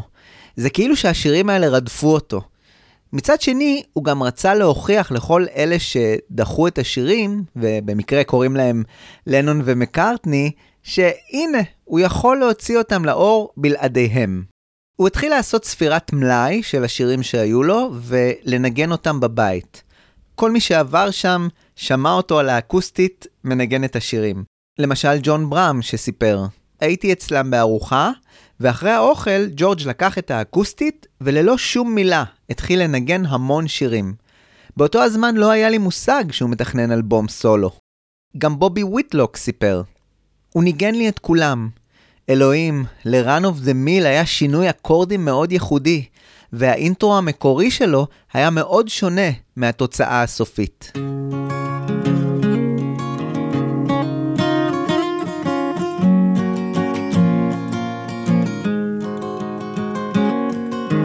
Everyone has choice when to and not to raise their voices. You that decides. על Run of the Mill, הריסון סיפר, אני מחבב את המילים בשיר. זה הקטע הראשון שכתבתי שנראה כמו פואמה, אבל רוב השורות תופסות נפח יחד עם המנגינה. הכותרת של השיר הזה הייתה מעין משחק מילים על הביטוי האנגלי Trouble at the Mill, ביטוי שאומר שיש צרות בבית. והריסון המיר אותו למשהו כמו לברוח מהבית, והוא הסביר, כתבתי אותו כשהכל השתגע בחברת אפל. רינגו רצה את זה בצבע כחול, ג'ון בלבן, פול בירוק, שהוא אגב צבע הקנאה, ואני בכתום. פול פשוט התפרק מאיתנו, והסתובב באפל ואמר, אתם לא בסדר. כולם היו חסרי כישרון. זו הייתה התקופה הזו של בעיות בשותפות. על זה ג'ורג' כתב בשיר, לכולם יש בחירה, האם להרים או לא את קולם. זה עבורך, כנראה, פול, להחליט. We'll make enough for you to reap it. Only you'll arrive at your own made end with no one but yourself to be offended. You that decides. אז מצד אחד, יש את ג'ורג' שכל כך רוצה לעשות טוב לאנושות, אבל מצד שני, יש את ג'ורג' שקצת רוצה להתנקם במקארטני. ב-31 במרץ 1970, לנון הודיע לחברת EMI שהם מעוניינים לדחות את יציאת אלבום הבכורה של מקארטני שיועד לאפריל. הריסון רץ והזדרז לכתוב למקארטני מכתב. פול היקר, חשבנו המון על האלבום שלך ועל האלבום של הביטלס, והחלטנו שזה יהיה טיפשי להוציא שני אלבומים כאלה גדולים במרחק של שבוע האחד מהשני. בסוגריים, יש גם את זה של רינגו ואת היי hey ג'וד. אז שלחנו מכתב ל-EMI כדי לומר להם לעכב את יציאת האלבום שלך עד ל-4 ביוני. בסוגריים, יש ועידה גדולה של אפל וקפיטול אז. חשבנו שתתפשר כשתבין שהאלבום של הביטלס יוצא ב-24 באפריל. אנחנו מצטערים שזה יצא ככה, זה לא אישי. באהבה, ג'ון וג'ורג'. הארי קרישנה. וג'ורג' הוסיף, A mantra a day will keep מאיה. והוסיף, away, עם סימן קריאה. מאיה, אגב, הייתה אלת האשליה בתרבות ההודית. מקארטני קיבל את המכתב מרינגו בתוך מעטפה שעליה היה כתוב From us to you. וכשהוא קרא את המכתב, הוא התעצבן וגירש את רינגו משם. אני בטוח שלסרקסטיות הרוחנית הזו של הריסון היה חלק בעצבים הגדולים האלו של מקארטני. ובין השאר, יחד עם עוד סיבות כמובן, מה שהוביל להצהרה של מקארטני שהובילה לפירוק הסופי של הביטלס.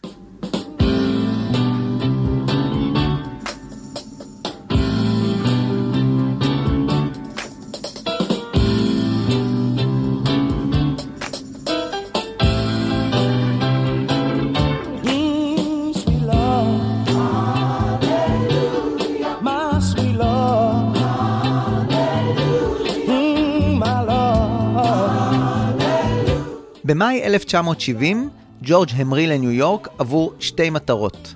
האחת, לעזור לבילי פרסטון לעבוד על האלבום הבא שלו, Encouraging Words. ולמעשה, הוא נתן לו את השיר החדש, My Sweet Lord, על מנת שיקליט אותו. כששומעים את הגרסה הזו של בילי, אני מודה שהיא פחות מלהיבה אותי מזו של הריסון. זה מעניין שאיש הגוספל, פרסטון, הצליח טיפה להרוס את שיר הגוספל הזה של הריסון. מה שכן שומעים הוא שפרסטון הצליח איכשהו לעמעם את הדמיון לשיר של השיפונס. האלבום של פרסטון יצא בערך חודשיים לפני הסינגל של הריסון, ובכל זאת, כשיצא הסינגל של ג'ורג' הוא חרך את המצעדים. עצם זה שג'ורג' עדיין חילק שירים לאומנים אחרים, הצביע על כך שהוא עדיין לא היה בטוח לגבי אלבום משלו. שיר נוסף אגב, שג'ורג' ייעד לבילי פרסטון ב-1969, היה What is Life, שהוא טען שהוא כתב תוך רבע שעה, כשהוא היה בדרכו לאולפני אולימפיק כדי לעבוד אז עם בילי.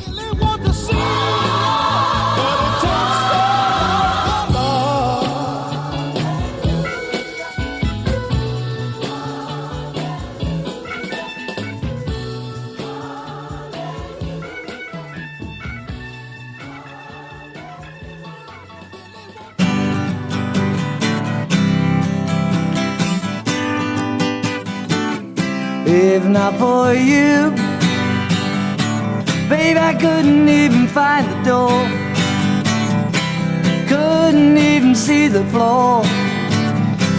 I'd be sad and blue if not for you. הסיבה השנייה להיותו של הריסון בניו יורק במאי 1970 הייתה דילן. הוא בילה איתו ב-1 במאי באולפני קולומביה, כשהם ג'ימג'מו עבור האלבום הבא של דילן, New Morning. אבל מי שהאזין לפרק על דילן והביטלס, יודע שדילן בסופו של דבר הקליט הכל מחדש עבור האלבום, ושיתוף הפעולה הזה עם הריסון נגנז.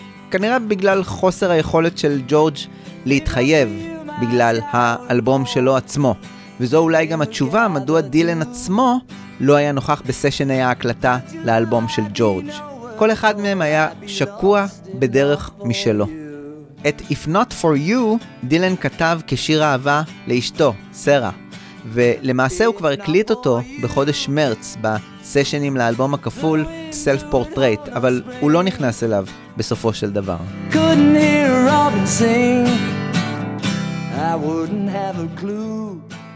הדרך של פיל ספקטור והביטלס הצטלבה למעשה כשהוא הפיק עבור ג'ון את השיר החדש שלו, אינסטנט קרמה, שהיה רעיון מעניין של ג'ון, שבו הוא רצה להפיק מוצר מוגמר של שיר תוך יום אחד. היום הזה היה ב-27 בינואר 1970, והריסון, שניגן גם הוא בהקלטה על גיטרה ופסנתר, דרבן את uh, ספקטור המפוחד לאולפני אייבי רוד. התוצאה הייתה מפתיעה, ובאותו מעמד ספקטור שאל את הריסון מדוע הוא לא מקליט אלבום. הרי מקארטני מקליט, לנון הקליט סינגל וחושב על אלבום, מה איתך? מבחינת לנון זה היה אך טבעי לבקש מספקטור שיקח את החומרים הבעייתיים של פרויקט Get Back, יעשה את הקסמים שלו ויוציא מהם אלבום. כשספקטור סיים למורת רוחו של מקארטני והאלבום יצא במאי, הוא היה עכשיו פנוי עבור הריסון, שהחליט סופית שהוא רוצה אותו כמפיק של האלבום שלו. ככה סיפר הריסון בחגיגות ה-30 לאלבום All Things Must Pass על ההקלטה של אינסטנט קרמה, שהובילה, כאמור, להפקה של ספקטור את האלבום שלו, והוא עושה את זה באופן המשעשע והנהדר שלו. He needed a job at the time. and I needed somebody to help me because, you know, I mean, after being in a group all the time with a producer, suddenly to be a solo artist with no producer, you know, and no group, you know. Yeah. So it's like, you know, it's quite a big jump. John phoned me up in the morning. He said, Look, I've just written this song and I'm going to record it today and have it out tomorrow. It's called Instant Karma. Will you come and play on it? So I said, Okay, got my guitar, went into town, went in the office, and Phil was there. And I said, Come on, let's go and do this song with John. And he said, Oh, no, no, I can't go. You know, I haven't been invited. I said, Oh, yeah, just come on. And so he stood in the back of the control room in mm. Studio 3, it was, in Abbey Road. And he stood there, and like the engineer was getting all paranoid, and Phil wouldn't say anything. And after a, about a couple of hours, I said, Come on, do something. So then he started putting the echo on it. ספקטור הגיע לאחוזת פרייר פארק כדי לדון בפרטי ההפקה, והריסון ניגן לו את השירים. ספקטור סיפר, זה היה בלתי נגמר, וכל שיר היה טוב יותר מקודמו. ב-26 במאי 1970 התכנסו באולפני אייבי רוד, הריסון, רינגו וקלאוס פורמן. גיטרה, בס, תופים. המטרה הייתה לעבור על כל השירים שהיו להריסון ולייצר תוכנית עבודה. במשך היום הזה וביום המחרת, הריסון עבר בערך על כ-30 קטעים, כשאת רובם הוא ביצע על גיטרה אקוסטית, ואת חלקם עם ההרכב המינימליסטי שלו, שכלל את רינגו וקלאוס. אני לא יודע אם הדמואים הנפלאים האלה הוקלטו במתכוון או שלא, כי אני זוכר שקראתי איפשהו שג'ורג' סיפר שטכנאי החליט במקרה להדליק מיקרופון ולהקליט, אבל הם נשמעים טוב מדי אה, מכדי להיות טעות. הגרסאות העירומות האלה פשוט נפלאות, ולא פחות חשוב, יש תיעוד לשירים שלא נכנסו לאלבום, ואפשר למצוא להם הקלטה רק בסשנים הללו. משהו נוסף שקשה להתעלם ממנו, הוא הדמיון של השיטה שבה הוקלטו הדמואים הללו לאופן שבו הוקלטו ה-אישר דמוס ב-1968, כשהיה לביטלס בקלוג ענק של שירים עבור מה שיהיה האלבום הלבן. וזה קרה בדיוק שנתיים קודם לכן. נעשה מעבר מהיר על השירים שלא נכנסו לאלבום והוקלטו בסשן הזה.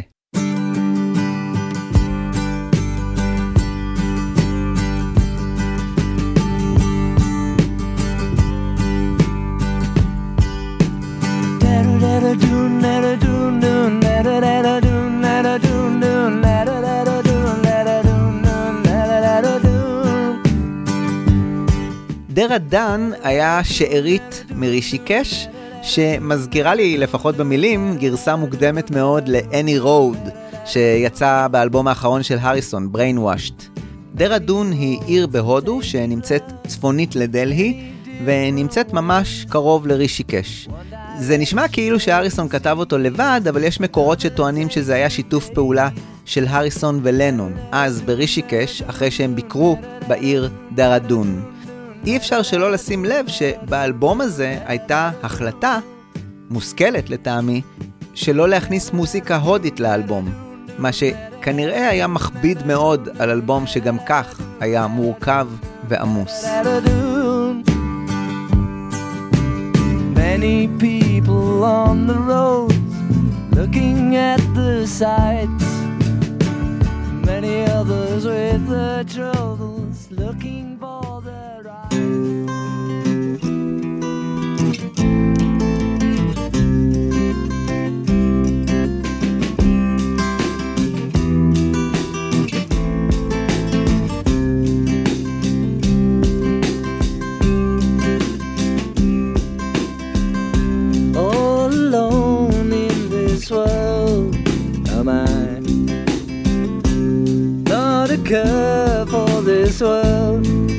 have I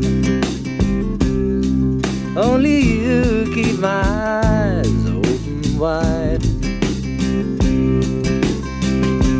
Yes, it's true I live for you I live for you הוא קטע נפלא שנשמע כמו החלאה של משהו ממשפחת שירי דילן, יחד עם האופי הקודר של לונג לונג לונג, יחד עם Beware of Darkness, ובאמת לא ברור האם זה שיר אהבה קלאסי או שיר רוחני יותר. השיר הזה ראה אור בגרסת השלושים לאלבום כקטע בונוס במיקס מתקדם יותר, ולהריסון היו סנטימנטים אליו דווקא מסיבה אחרת. הדבר המרכזי בשיר הזה עבורי היה פיט דרייק, נגן pedal steel guitar. הוא מת ב-1988 ותמיד תהיתי האם משפחתו עדיין בסביבה, כי עכשיו הם פתאום ישמעו אותו מנגן בקטע שהם לא שמעו אף פעם. אני ממש אוהב את הנגינה שלו עם הנופח הקאנטרי ווסטרני. All this time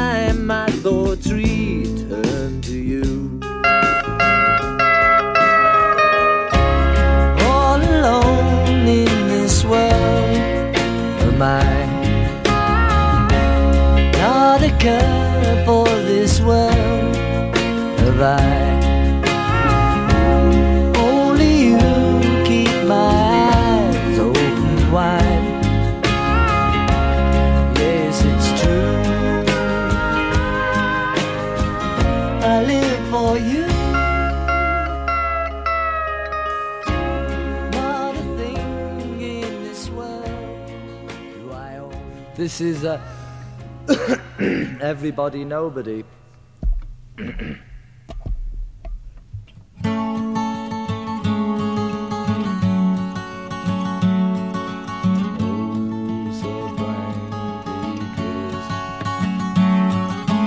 Everybody's busy on the road. Nobody's quite sure where they're going to.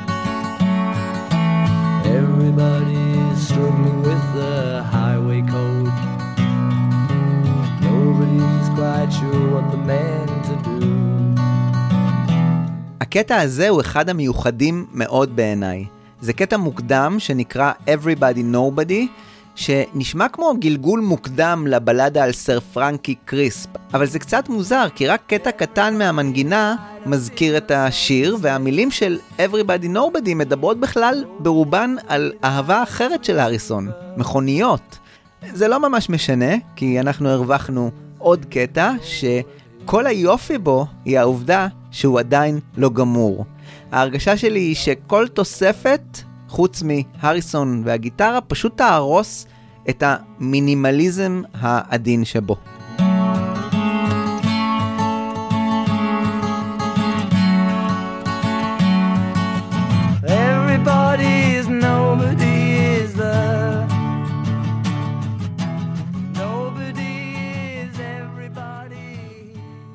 Phil, this is the one window window and it's a bit silly.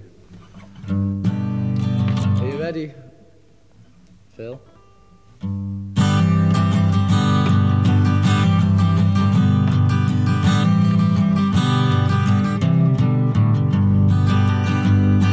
I once knew a beautiful girl who had long Window Window הוא קטע עם לחן נהדר, שירה מופלאה ומילים מוזרות.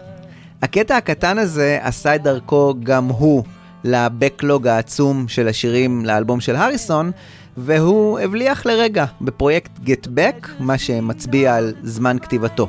אבל לא קרה איתו שום דבר, לא בפרויקט Get Back ובכלל.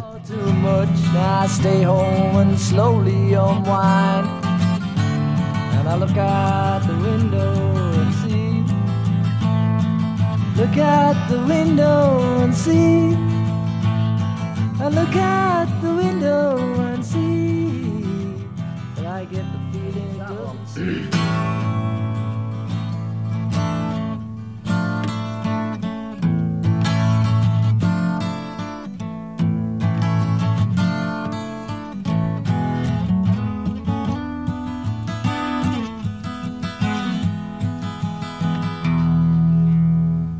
Never seen such a beautiful girl.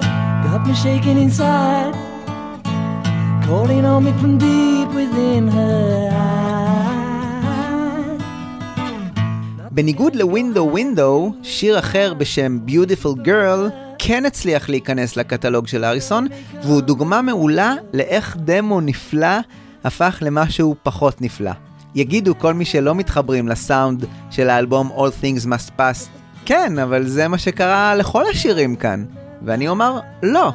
לשאר השירים באלבום יש את הגלוריוס ואת הסאונד החי שלא נמצא בגרסה ל-Beautiful Girl שנכנסה לאלבום 33 ושליש מ-1976, שבאופן כללי הפך למעין מקלט לשירים אבודים שכאלה.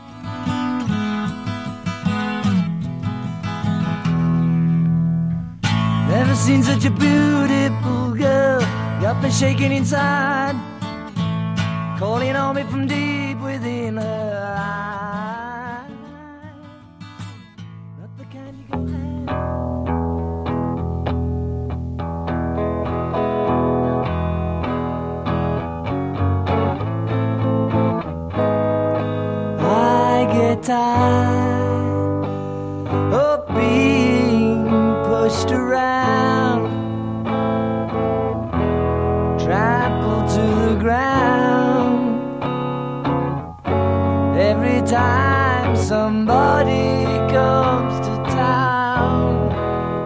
הקטע Nowhere to Go נכתב בנובמבר 1968 בביתו של דילן, והיה כתיבה משותפת שלהם שביטאה את הלך הרוח שעבר על שניהם אז. הריסון עם הרצון לצאת מהדבר הזה שנקרא ביטלס, כשהוא שר I get tired of being Beatle Jeff, ודילן מצידו שחיפש גם הוא את דרכו, ולא ידע לאן הן מועדות. הריסון אגב הוסיף לשיר עוד מילים אחרי המעצר שלו ושל פטי במרץ 1969. הוא הוסיף את השורה נמאס לי ששוטרים מסתובבים ומסתכלים לי במעיים בכל פעם שמישהו מתמסטל. No, well,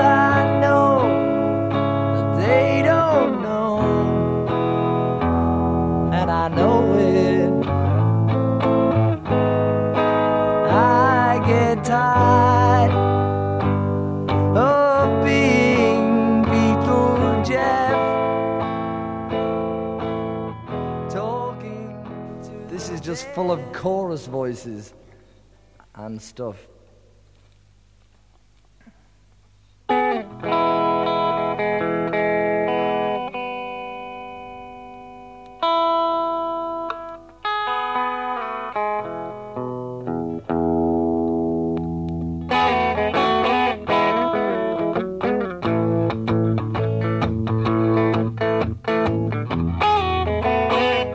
Actually, I'll do it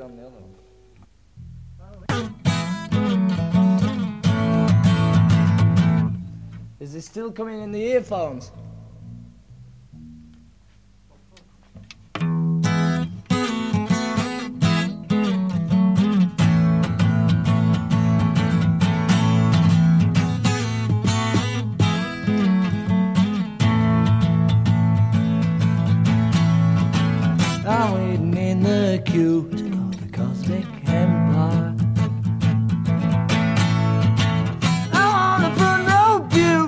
הקטע הרוחני הנפלא הזה של הריסון, שנקרא קוזמיק אמפייר, נגזר אולי מהאינטראקציה עם חברי הארי קרישנה, אה, או שלא.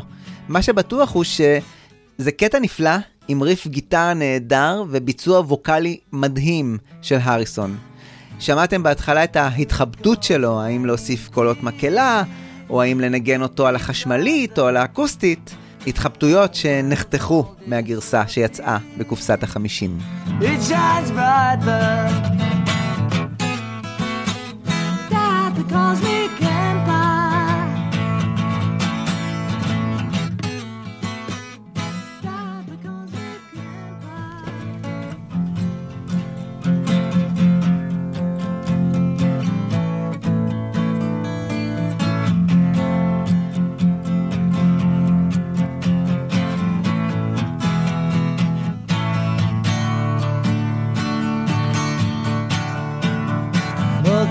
Divine, Mother Divine, Mother Divine, Mother Divine, Mother Divine, Mother Divine.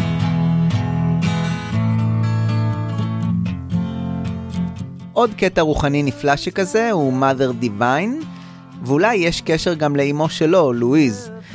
ההשערה היא שהוא נכתב ב-1968 בהודו.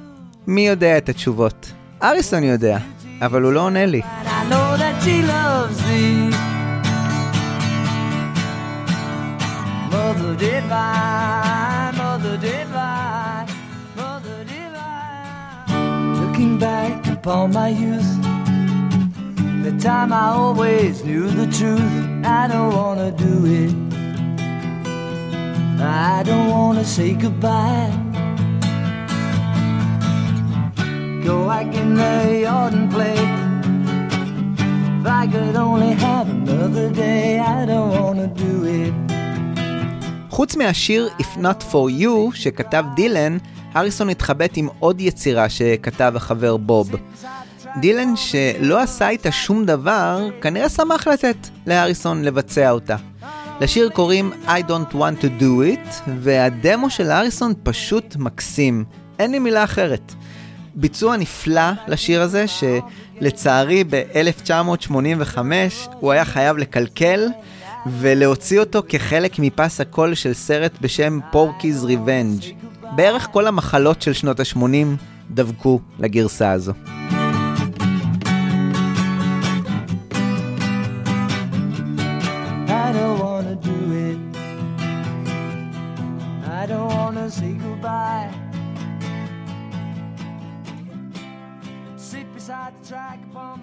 אלה פחות או יותר השירים שלא נכנסו לאלבום, וכדי לסגור את סשן הדמואים הזה, הנה דמו שמרגש אותי תמיד תמיד. קודם כל כי הוא שיר נפלא מאוד של האריסון, ודבר שני, בגלל ההקדמה של ג'ורג' לפיל ספקטור, כשהוא אומר לו, זה שיר שכתבתי ממש עכשיו, חסרות עוד כמה מילים. קוראים לו Beware of Darkness. This one is the last one I wrote the other day, and it's a few words needed yet. Beware of darkness.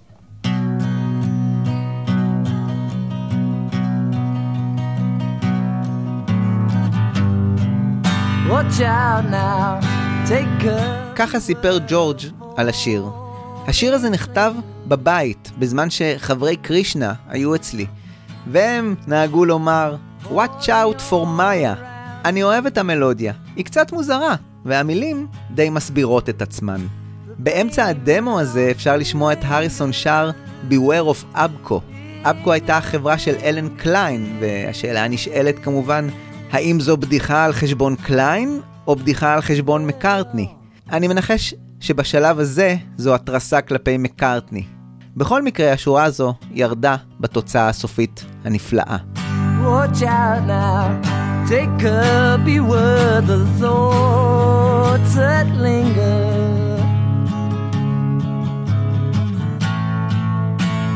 Winding up inside your head. The hopelessness around.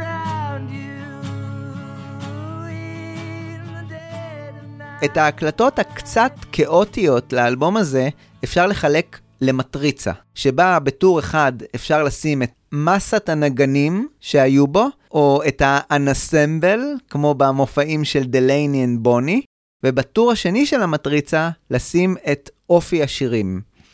מבחינת הנגנים אפשר לחלק אותם לקבוצות או לחבורות, בדיוק כמו שהיה אצל דלייני ובוני. רק שעכשיו זה הריסון and Friends. לרינגו, קלאוס פורמן ובילי פרסטון נקרא חבורת הביטלס. הקבוצה הבאה הייתה חבורה שממש עוד רגע תהיה דרק והדומינוז. אריק קלפטון, קארל ריידל, ג'ים גורדון ובובי ויטלוק. קבוצה נוספת הם נגנים מזדמנים. פיט דרייק, אלן וייט, ג'ינג'ר בייקר, דייב מייסון, קריס תומאס שניגן פה ושם, ג'ים פרייס ואפילו פיל קולינס הצעיר בן ה-19 שהוזמן לסשן אחד להקליט בונגוז שנגנזו. הקבוצה האחרונה היא חברי להקת בדפינגר שגם הם השתתפו בחלק מהסשנים. רעיון האנסמבל הזה המשיך אחר כך למופע בבנגלדש ב-1971, שגם שם אפשר לראות שני מתופפים והמון המון המון גיטרות משתתפים כולם יחד על הבמה. אז טור אחד במטריצה הוא קבוצת הנגנים, ובטור השני ישנן גישות, או קבוצות שונות של שירים. שירים בסגנון דילן ודה בנד, השירים שבהם אריק קלפטון והרוק בלוז היו דומיננטיים. הגוספל של דלייני ובילי פרסטון בשירים כמו What is Life ו-My Sweet Lord. וקבוצה האחרונה היא קבוצת הרוחניות, או יותר נכון, חבורת הארי קרישנה בשירים כמו Hear Me Lord ו-Awaiting for You All. כדי לעשות את הכל מורכב יותר, קחו את המטריצה הזו ומדי פעם תערבבו בה אלמנטים. זה פחות או יותר האלבום All Things Must Pass. זו גם הגדולה שלו וגם החיסרון שלו לעיתים. כל המרכיבים האלה שעל הנייר לא נראה שהם מתחברים יחדיו, יצרו באלבום הזה בלנד מאוד ייחודי, שבנוסף קיבל בוסט, ולפעמים הוסתר ועומעם על ידי השיטות של פיל ספקטור. שיטת העבודה באולפן שהנחיל הריסון הייתה שונה בתכלית מהאופן שבו עבדו הביטלס. ג'ורג' כהסקת מסקנות מהעבודה עם מקארטני, העדיף לתת לנגנים עצמם לבוא עם פתרונות, או לבוא עם דרך ייחודית משלהם. כל מי שהיה שם היה נגן מצוין בפני עצמו, ולכן הריסון היה מגיע לאולפן, אומר, הנה השיר, מה אתם יכולים לתרום אליו? ככה סיפר על זה דייב מייסון. אני זוכר שהיו המון אנשים באולפן, וג'ורג' היה אומר, הנה השיר, בואו נתחיל לנגן ונראה מה יקרה. הוא רצה לאפשר לאחרים להתפתח מאשר להכתיב להם מה לעשות. השיר שעליו התחילה לעבוד החבורה העליזה הזו היה וואווה, והוא דוגמה נהדרת לשיטת העבודה של ספקטור. מתווה העבודה היה שמקליטים עכשיו את ה-Backing Tracks לכל השירים, כדי אחר כך להגיע לשלב ה overdubs. כשהריסון האזין בחדר הבקרה למה שספקטור השמיע לו אחרי ההקלטה של וואווה, הוא היה פשוט מזועזע ממה שהוא שמע. שכבות על שכבות שיצרו את ה-Wall of Sound המפורסם של ספקטור.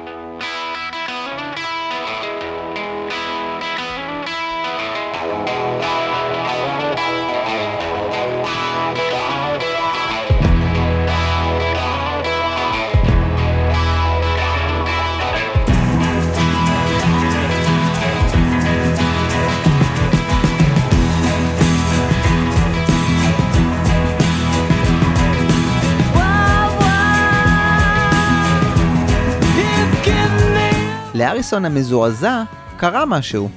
מיום ליום הוא התאהב בסאונד המנופח הזה, ורצה ממנו עוד. בהקשר של וואווה ספציפית, אני חושב שזה אפילו שירת מאוד את השיר. You're giving me a וואווה, והמאזין ממש חווה עם הריסון את כאב הראש הזה, או את הוואווה שעוללו לו חברי הביטלס. בובי קיז סיפר שבגדול, הריסון וספקטור היו זיווג מוזר מאוד ודי הפכים. ספקטור היה מאוד תזזיתי ועצבני, וג'ורג' היה מאוד רגוע. הוא סיפר, אני זוכר שהיה רגע שבו הם עבדו בחדר הבקרה, וברגע מסוים, לא משנה מה הם עשו, להריסון נפל העט, והוא הזמין את כולם להפסקת תה. העיניים של ספקטור נפערו, והוא החל לצרוח, לאן הם הולכים? ג'ורג', תחזיר אותם! ג'ורג' ענה לו, אל תדאג פיל, זה קטע אנגלי.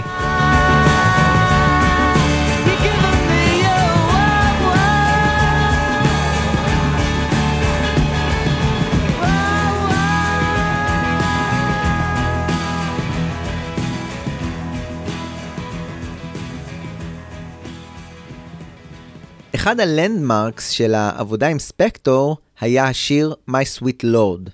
השיטה שבה ספקטור נקט הייתה לייצר מכלל הנגנים שהיו שם, אה, ביניהם שני מתופפים, נגן בס, שני פסנתרים, חמש גיטרות אקוסטיות, לייצר מהם משהו אחד גדול ובומבסטי. two, one, two, three, four.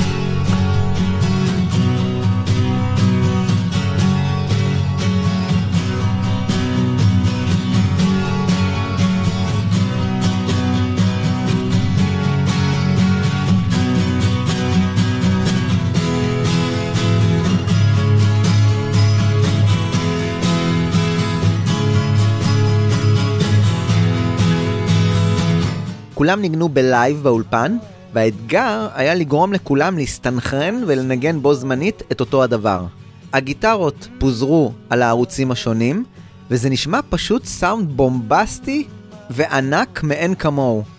ג'ון ברם, המתזמר של האלבום שליווה כמעט את כל ההקלטות, סיפר, זו הייתה הרגשה של משהו מיוחד מאוד שנוצר. Really see Lord, but it takes so long, sweet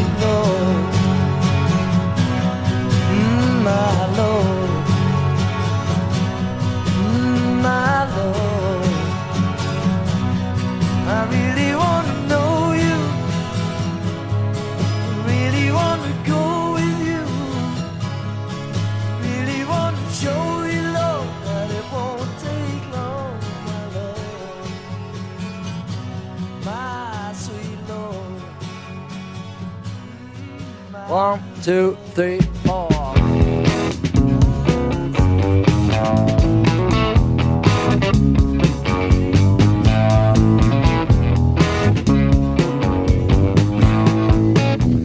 לא כל השירים הגיעו במבנה גמור ומוכן לאולפן.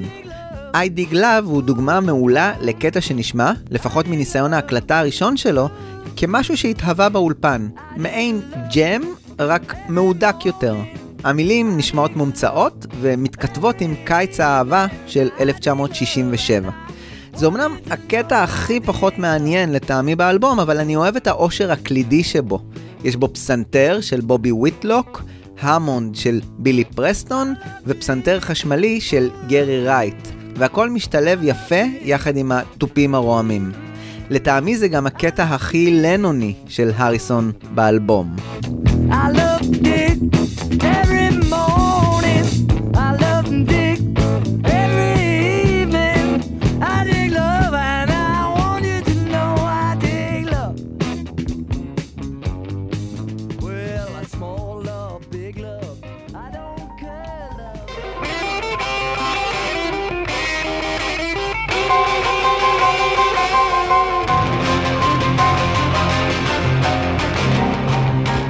בין לבין, ב-18 ביוני 1970, הריסון וחברי דרק והדומינוז, הלו הם אריק קלפטון, בובי ויטלוק, ג'ים גורדון וקארל ריידל, הגיעו לאולפני אפל בסבל רו כדי להקליט את סינגל הבכורה של ההרכב החדש, הדומינוז, שנקרא Tell Me The Truth.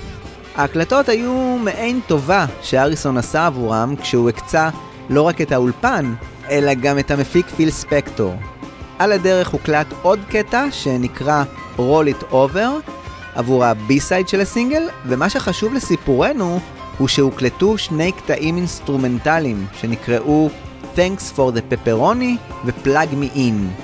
קטעי רוק בלוז נוטפים וארוכים מדי, שעשו את דרכם ל Apple Jam, שנקרא לא רק על שם הלייבל, אלא גם על שם המקום בו הקלטו חלק מהג'מים. אז אם אתם כמוני משתעממים מהתקליט של הג'ם, תזכרו שהיה לו תפקיד חשוב בחיים. הוא התניע את דרק והדומינוז. אם כבר הזכרתי את האפל ג'ם, הקטע שפתח את התקליט השלישי הזה באלבום היה Out of the Blue, קטע ארוך מאוד של 11 דקות, שהוקלט עם בובי קיז על הסקסופון ואיש כלי הנשיפה ג'ים פרייס. והוא קטע הרבה יותר רגוע, פאנקי, בלוזי ואפילו קצת ג'אזי לעיתים. כשהגיע הרגע להוציא את האלבום, אריסון מאוד רצה ש-Out of the Blue יסגור את הג'ם, ומשום מה הוא דווקא פתח אותו לבסוף. וזה באמת נשמע כאילו שהוא מתחיל באופן קטוע. בגרסת ה-30 לאלבום, אמנם לא אפשרו בה להריסון למקסס את האלבום מחדש, אבל הוא בכל זאת הצליח להשחיל את התיקון הזה ולהוציא את גרסת ה-Original Jam, כמו שהוא קרא לה, כש-Out of the Blue סגר את הג'ם במקום לפתוח.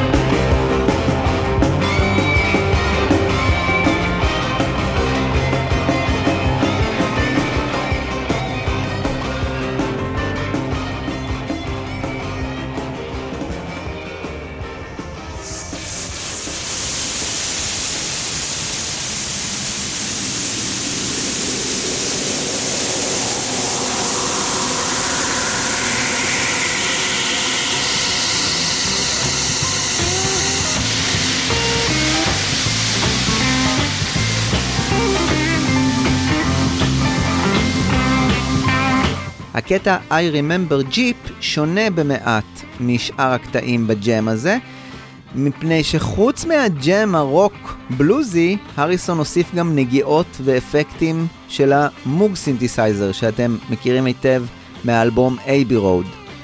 ג'יפ אגב היה הכלב של אריק קלפטון.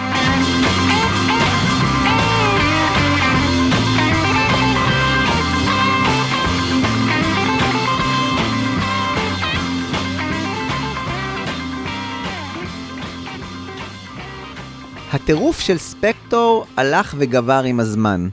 היה לו שומר ראש, שהיה צמוד אליו, והוא היה עצבני שלא נתנו לו להכניס את האקדח שלו לאולפן. באופן כללי, לא הייתה לו סבלנות לכל הממבו ג'מבו הרוחני, וזה באמת לא ברור איך השניים, הריסון וספקטור, בכלל הסתדרו יחדיו. בשלב מסוים ספקטור הרגיש שהוא מאבד את זה, ומאבד שליטה, וביקש מהריסון שהוא זה שיתקשר עם הנגנים באולפן במקומו, והוא עצמו בקושי עזב את חדר הבקרה. בחודש יולי 1970, ספקטור החליט שהספיק לו.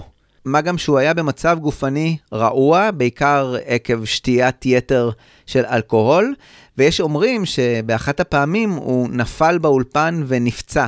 כשהמצב הפך לממש גרוע, הוא המריא חזרה ללוס אנג'לס.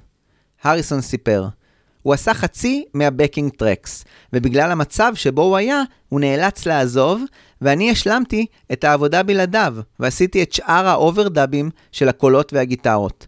כשהוא חזר לתמונה, אני כבר הייתי בשלב האוברדאבים והמיקסים. אחד המבקרים באולפן במהלך ההקלטות לאלבום היה ג'ון לנון. ג'ון ויוקו הגיעו יום אחד לאולפן, וג'ורג' היה מופתע ולא הבין מה הם עושים שם. ועל פי עדויות, הוא היה אפילו קצת קר ועוין. כשהוא הפשיר, הוא השמיע לג'ון קצת מהתוצרים של ההקלטה, וג'ון הופתע מאוד לטובה. או על פי בובי ויטלוק, completely blown away. הוא המשיך לסיפר שאחרי שהם עזבו, ג'ורג' פשוט זרח מאושר וליטרלי חייך מבפנים.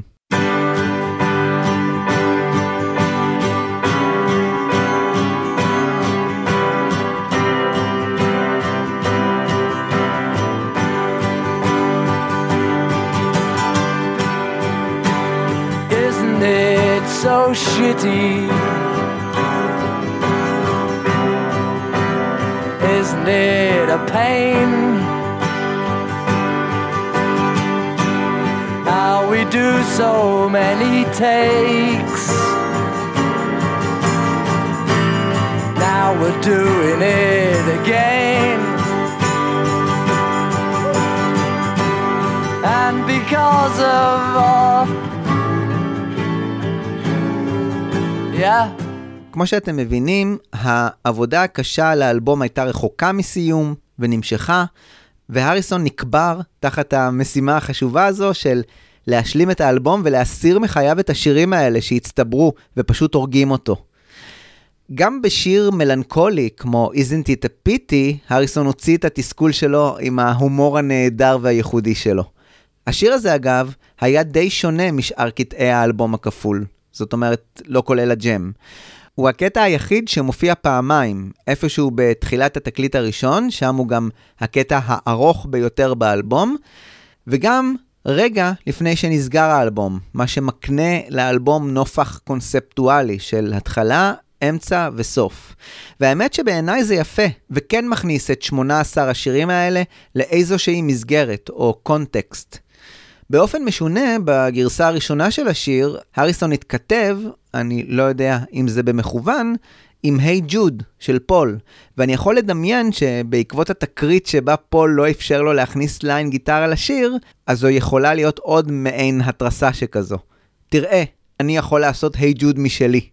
הדמיון בא לביטוי גם באורך של הקטע, שהוא מעל 7 דקות, וגם בקודה הארוכה, שאתה ממש יכול לשיר בה את הנה נה נה נה של היי hey ג'וד.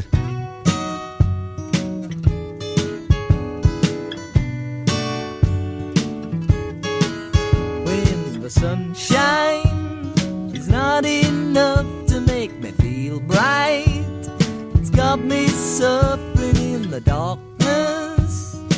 So easy come by on the roadside from one long lifetime. ג'ורג' היה עכשיו בתקופה קשה. היו לו בבית את חבורת הארי קרישנה, שגם מדי פעם הגיעו לאולפן לבקר, מה שהעיב מאוד על היחסים עם פטי, שקיבלה פלירטוטים מאריק קלפטון. היה לו סט נגנים שלם להשתלט עליו, השותף שלו להפקה חזר לארצות הברית, ואם זה לא מספיק, בין העבודה על ההקלטות, ג'ורג' התרוצץ גם לבית החולים. זה נראה לרגע שמצבה של אמו, לואיז, התייצב ושהיא משתפרת. אבל אז, אם זה לא הספיק, גם אביו הרולד התאשפז בבית החולים עם אולקוס. ג'ורג' סיפר, התרוצצתי בין ההקלטות, והעמדתי פנים לכל אחד מהוריי שהשני בסדר. יום אחד, כשהוא ישב ליד מיטתה של אמו בבית החולים, והמצב שלה החמיר, הוא כתב שיר בשם Deep Blue. למרות שזה בסופו של דבר קטע יחסית עולץ מוסיקלית, ג'ורג' כתב אותו על התסכול שבו הוא היה שרוי, ובעיקר על מצבה של אמו. בסופו של דבר, השיר הזה יצא כבי-סייד לסינגל בנגלדש ב-1971. When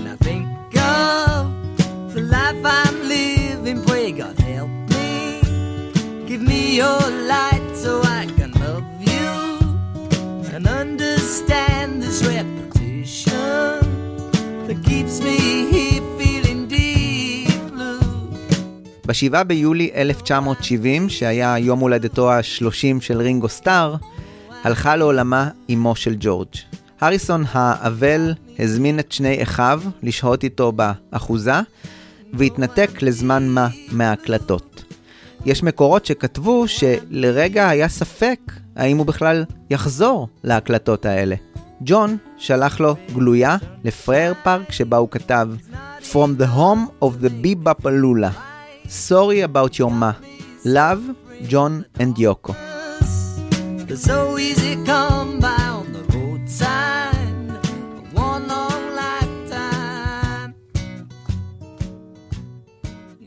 כשאריסון הצליח להתגבר מעט, הוא חזר וסיים את העבודה על הבקינג טרקס. אז החלו עבודות האוברדאבים באולפני טריידנט. האולפנים האלה תמיד היו צעד אחד לפני אולפני EMI מבחינת הציוד. הייתה להם כבר קונסולה של 16 ערוצים, וגם אותה הצליח הריסון, אגב, עדיין בהיעדרו של ספקטור, למלא. ג'ורג' הקליט קולות, ולמשל ב-My Sweet Lord, הוא הוסיף שכבות על שכבות של קולות הליווי שלו. קן סקוט, טכנאי האולפן, סיפר. האוברדאבים היו מדהימים, כמעט כל הקולות היו של ג'ורג', מה שלקח המון זמן להשלים. היו ארבעה ערוצים של הקולות שלו, ואז הייתי מעביר אותם לערוץ אחד כדי להקליט עוד ערוץ חדש. המשכנו ככה עד שקיבלנו את הסאונד הגדול שרצינו עם המון גיטרות. בשיר הזה, הריסון הצליח למזג בין שני הדברים שהוא למד בסיבוב ההופעות של דלייני אנד בוני, הגוספל וה slide. הוא לקח אותם ומיזג אותם יחד עם חבורת הארי קרישנה. באוגוסט הסתיימו עבודות ה overdubs, והריסון שלח את התוצרים הראשוניים האלו ללוס אנג'לס, אל פיל ספקטור. ספקטור מצידו שלח להריסון מכתב ארוך ומפורט מה צריך לשפר. למשל, הוא ציין את הקול של הריסון כנקודה החלשה, ושהוא בטח לא צריך להיקבר במיקס. אני באמת חושב שהקול שלך צריך להישמע באלבום, כדי שהגדולה של השירים תבלוט. ההערה הזאת מעניינת מאוד, ומצביעה על כך שהריסון הוא זה שהיה מעוניין בהחבאה של הקול שלו במיקס. ספקטור ייעץ גם להוסיף עוד גיטרות. פיטר פרמפטון, שניגן גם הוא בגיטרה אקוסטית בחלק מהקטעים, ואגב, לא קיבל קרדיט באלבום, סיפר, עוד גיטרות? היה כבר את ג'ורג' בגיטרה, אותי ואת חברי בדפינגר, אבל ככה היה פיל. אם הייתה לו את האפשרות, הוא היה מוסיף 94 גיטרות ואף כפול מזה. הערכנו את פיל, ולכן נכנסנו ג'ורג' ואני והקלטנו עוד גיטרות. בשלב מסוים ספקטור חזר ללונדון, וגם אז הוא לא ממש הופיע המון באולפן, אלא נהג להגיע רק לזמן קצר, לתת הערות וללכת.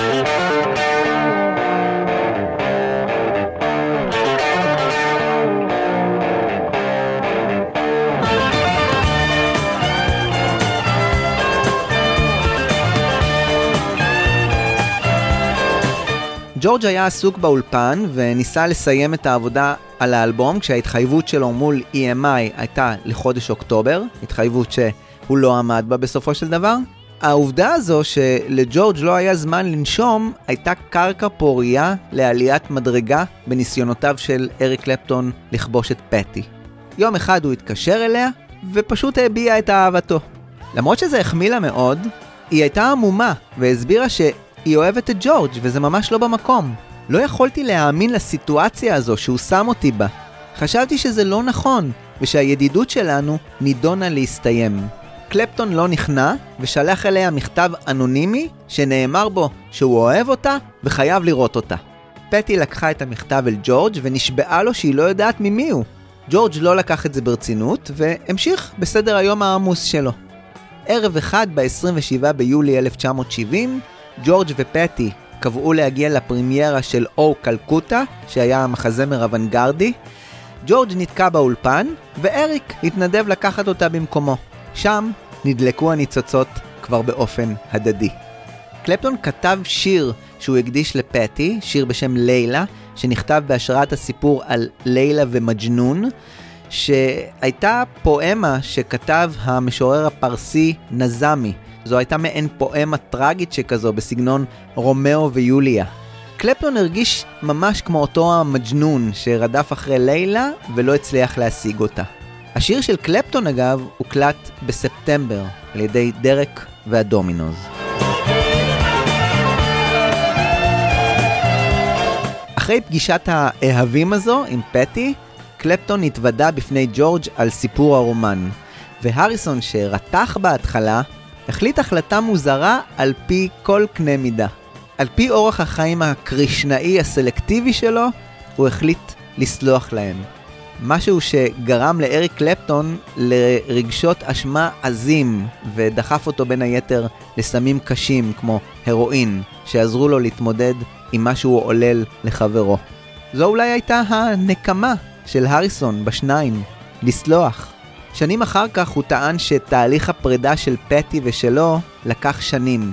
זה היה מוזר כי חשבתי שהפרידה הייתה הדבר הטוב ביותר לעשות עבורנו, והיינו צריכים לעשות זאת מוקדם יותר.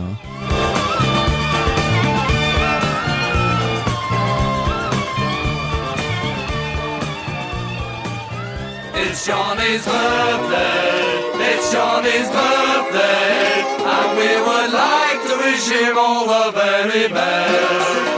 It's Johnny's birthday. It's Johnny's birthday. And it's so nice to have you back, so be our guest. באוגוסט הריסון הקליט קטע קצר שנקרא It's Johnny's Birthday, שהתבסס בלחן שלו על Congratulations של קליף ריצ'רד, שיצא בתחילת 1968. המטרה הייתה להקליט קטע הומוריסטי עבור יום הולדתו ה-30 של ג'ון לנון באוקטובר. למעשה, זו הייתה בקשה של יוקו, שג'ורג' יציין את האירוע החשוב עם מחווה מוזיקלית. לשירה הצטרפו מל אבנס וטכנאי האולפן אדי קליין. בתשעה באוקטובר 1970, יום הולדתו של ג'ון, הריסון הגיע לאולפני אייבי רוד, בזמן שג'ון עבד שם על האלבום Plastic Ono Band, וספציפית באותו יום על השיר Remember. ג'ון שראה את ג'ורג' התמלא אושר, והריסון, החבר הטוב, טיפס לחדר הבקרה והשמיע לו את המחווה שהוא הכין, שנכנסה לבסוף לאלבום שלו, ל Apple Jam. בסוף אוקטובר, הזוג פטי וג'ורג' המריאו לניו יורק כדי להיפגש עם פיל ספקטור ולסיים את העבודה על המיקסים של האלבום. באותה התקופה עוד זוג היה שם בניו יורק, לינדה ופול מקארטני, שעבדו על אלבום מופלא אחר, רם, שעליו תוכלו לשמוע בפרק שהקדשתי לו במלאת לו 50. בפרק ההוא סיפרתי על הפגישה של ג'ורג' ופול, שבה העלה פול את האפשרות שהוא יתנתק מחברת אפל וינהל את עסקיו לבד. ג'ורג' האדיב ענה לו ברוחניות הרגועה והסרקסטית שלו, אתה תישאר ב fucking label, הארי קרישנה. ובפעם השנייה, האזכור הרוחני הסרקסטי הזה של ג'ורג' הוביל לבלגן, או להחלטה הסופית של פול לתבוע את חבריו בסוף השנה. צילום העטיפה לאלבום נעשה על ידי הצלם ברי פיינשטיין בפרייר פארק. הרעיון לשים סביב הריסון ארבעה גמדים או גנומים היה שלו, של הצלם. קשה מאוד להתעלם ממה שעומד מאחורי הרעיון הזה של ארבעה גמדים שכובים על הדשא, ובמרכז הריסון, או המנצח הגדול, ישוב על כיסא. כשהיה צריך להוציא סינגל מהאלבום, ספקטור המליץ ללא עוררין להוציא את My Sweet Lord, שהיה לדעתו השיר הכי להיטי מהאלבום ופוטנציאלי להצליח. הריסון התחבט מאוד עד הרגע האחרון, ושקל אפילו לא להוציא שום סינגל מהאלבום. שוב עלה לו הקונפליקט, האם זה יהיה נכון להוציא סינגל שידביק עליו סופית לייבל דתי? לבסוף הוא נכנע לספקטור שצדק לחלוטין. האלבום ראה אור בסוף נובמבר 1970, והוא יצא כאמור כאלבום משולש, שיש הטוענים, אני לא בדקתי את העניין הזה לעומק, שזה האלבום המשולש הראשון בהיסטוריה של המוזיקה הפופולרית. אוקיי. האלבום הזה היה חגיגת ניצחון אדירה של הריסון. הוא בילה במקום הראשון בבריטניה במשך שמונה שבועות, ושבעה שבועות בראש מצעד הבילבורד האמריקאי. ותודו, זה הישג אדיר לאלבום משולש, שכנראה גם היה יקר משמעותית, אבל הקהל ציפה ונהר בהמוניו. מי ששנא את זה שהריסון הפך לביטל הכי מצליח לרגע זה, היה לנון. כשיחד עם יוקו ואלן קליין הם היו במיורקה כדי לראות את בתה של יוקו, קיוקו, הם עברו ליד country club, שממנו בקע My Sweet Lord. לנון רטן, אי אפשר ללכת לשום מקום בעולם בלי לשמוע את השיר הזה? בזמן שמקארטני הוכה ועוד יוכה על שני האלבומים שלו, הביקורות היללו את האלבום של הריסון מקיר לקיר. בן גרסון מהרולינג סטון כתב, זה המלחמה ושלום של הרוקנרול. אני לא יודע לגבי מלחמה ושלום, אולי התכוון לכמות השירים או לאורך האלבום, אבל ברצינות, זה האלבום הכי שלם שהריסון יעשה בחייו. אלבום שהצליח לקחת את המטריצה הזו של הנגנים ושל גישות השירים שנכתבו בתקופה של ארבע שנים, ויצר בלנד מופלא של הפקה גרנדיוזית, אמנם מנופחת קצת, אבל התוצר פשוט נפלא. אחרי שאריסון רוקן את המחסנית שלו, כנראה שהוא היה צריך עוד תקופת חיים שלמה כדי לייצר משהו שמתקרב ל-All Things Must Pass. בובי ויטלוק סיכם את זה יפה. הוא לא היה זקוק לאלבום נוסף, נקודה. הוא עשה את הכל ב-All Things Must Pass. זה היה הסיפור המורכב של ג'ורג' הריסון בשנה הראשונה לאחר הביטלס. זה היה האלבום All Things Must Pass. לי קוראים אורי קואז, זה הפודקאסט ביטלמניקס, ואני רוצה להודות לכם, המאזינים, שהייתם איתי. זה היה פשוט תענוג.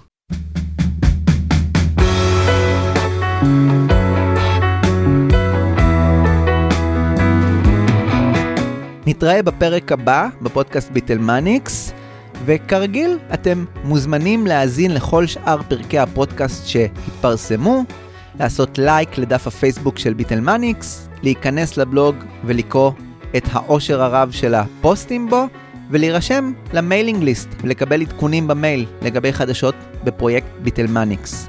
תודה ענקית לגל פלדי על העריכה הלשונית, שעושה מהפרקים הרבה הרבה הרבה יותר איכותיים. תודה רבה. ביי! Forgive them, Lord, those that feel they can't afford.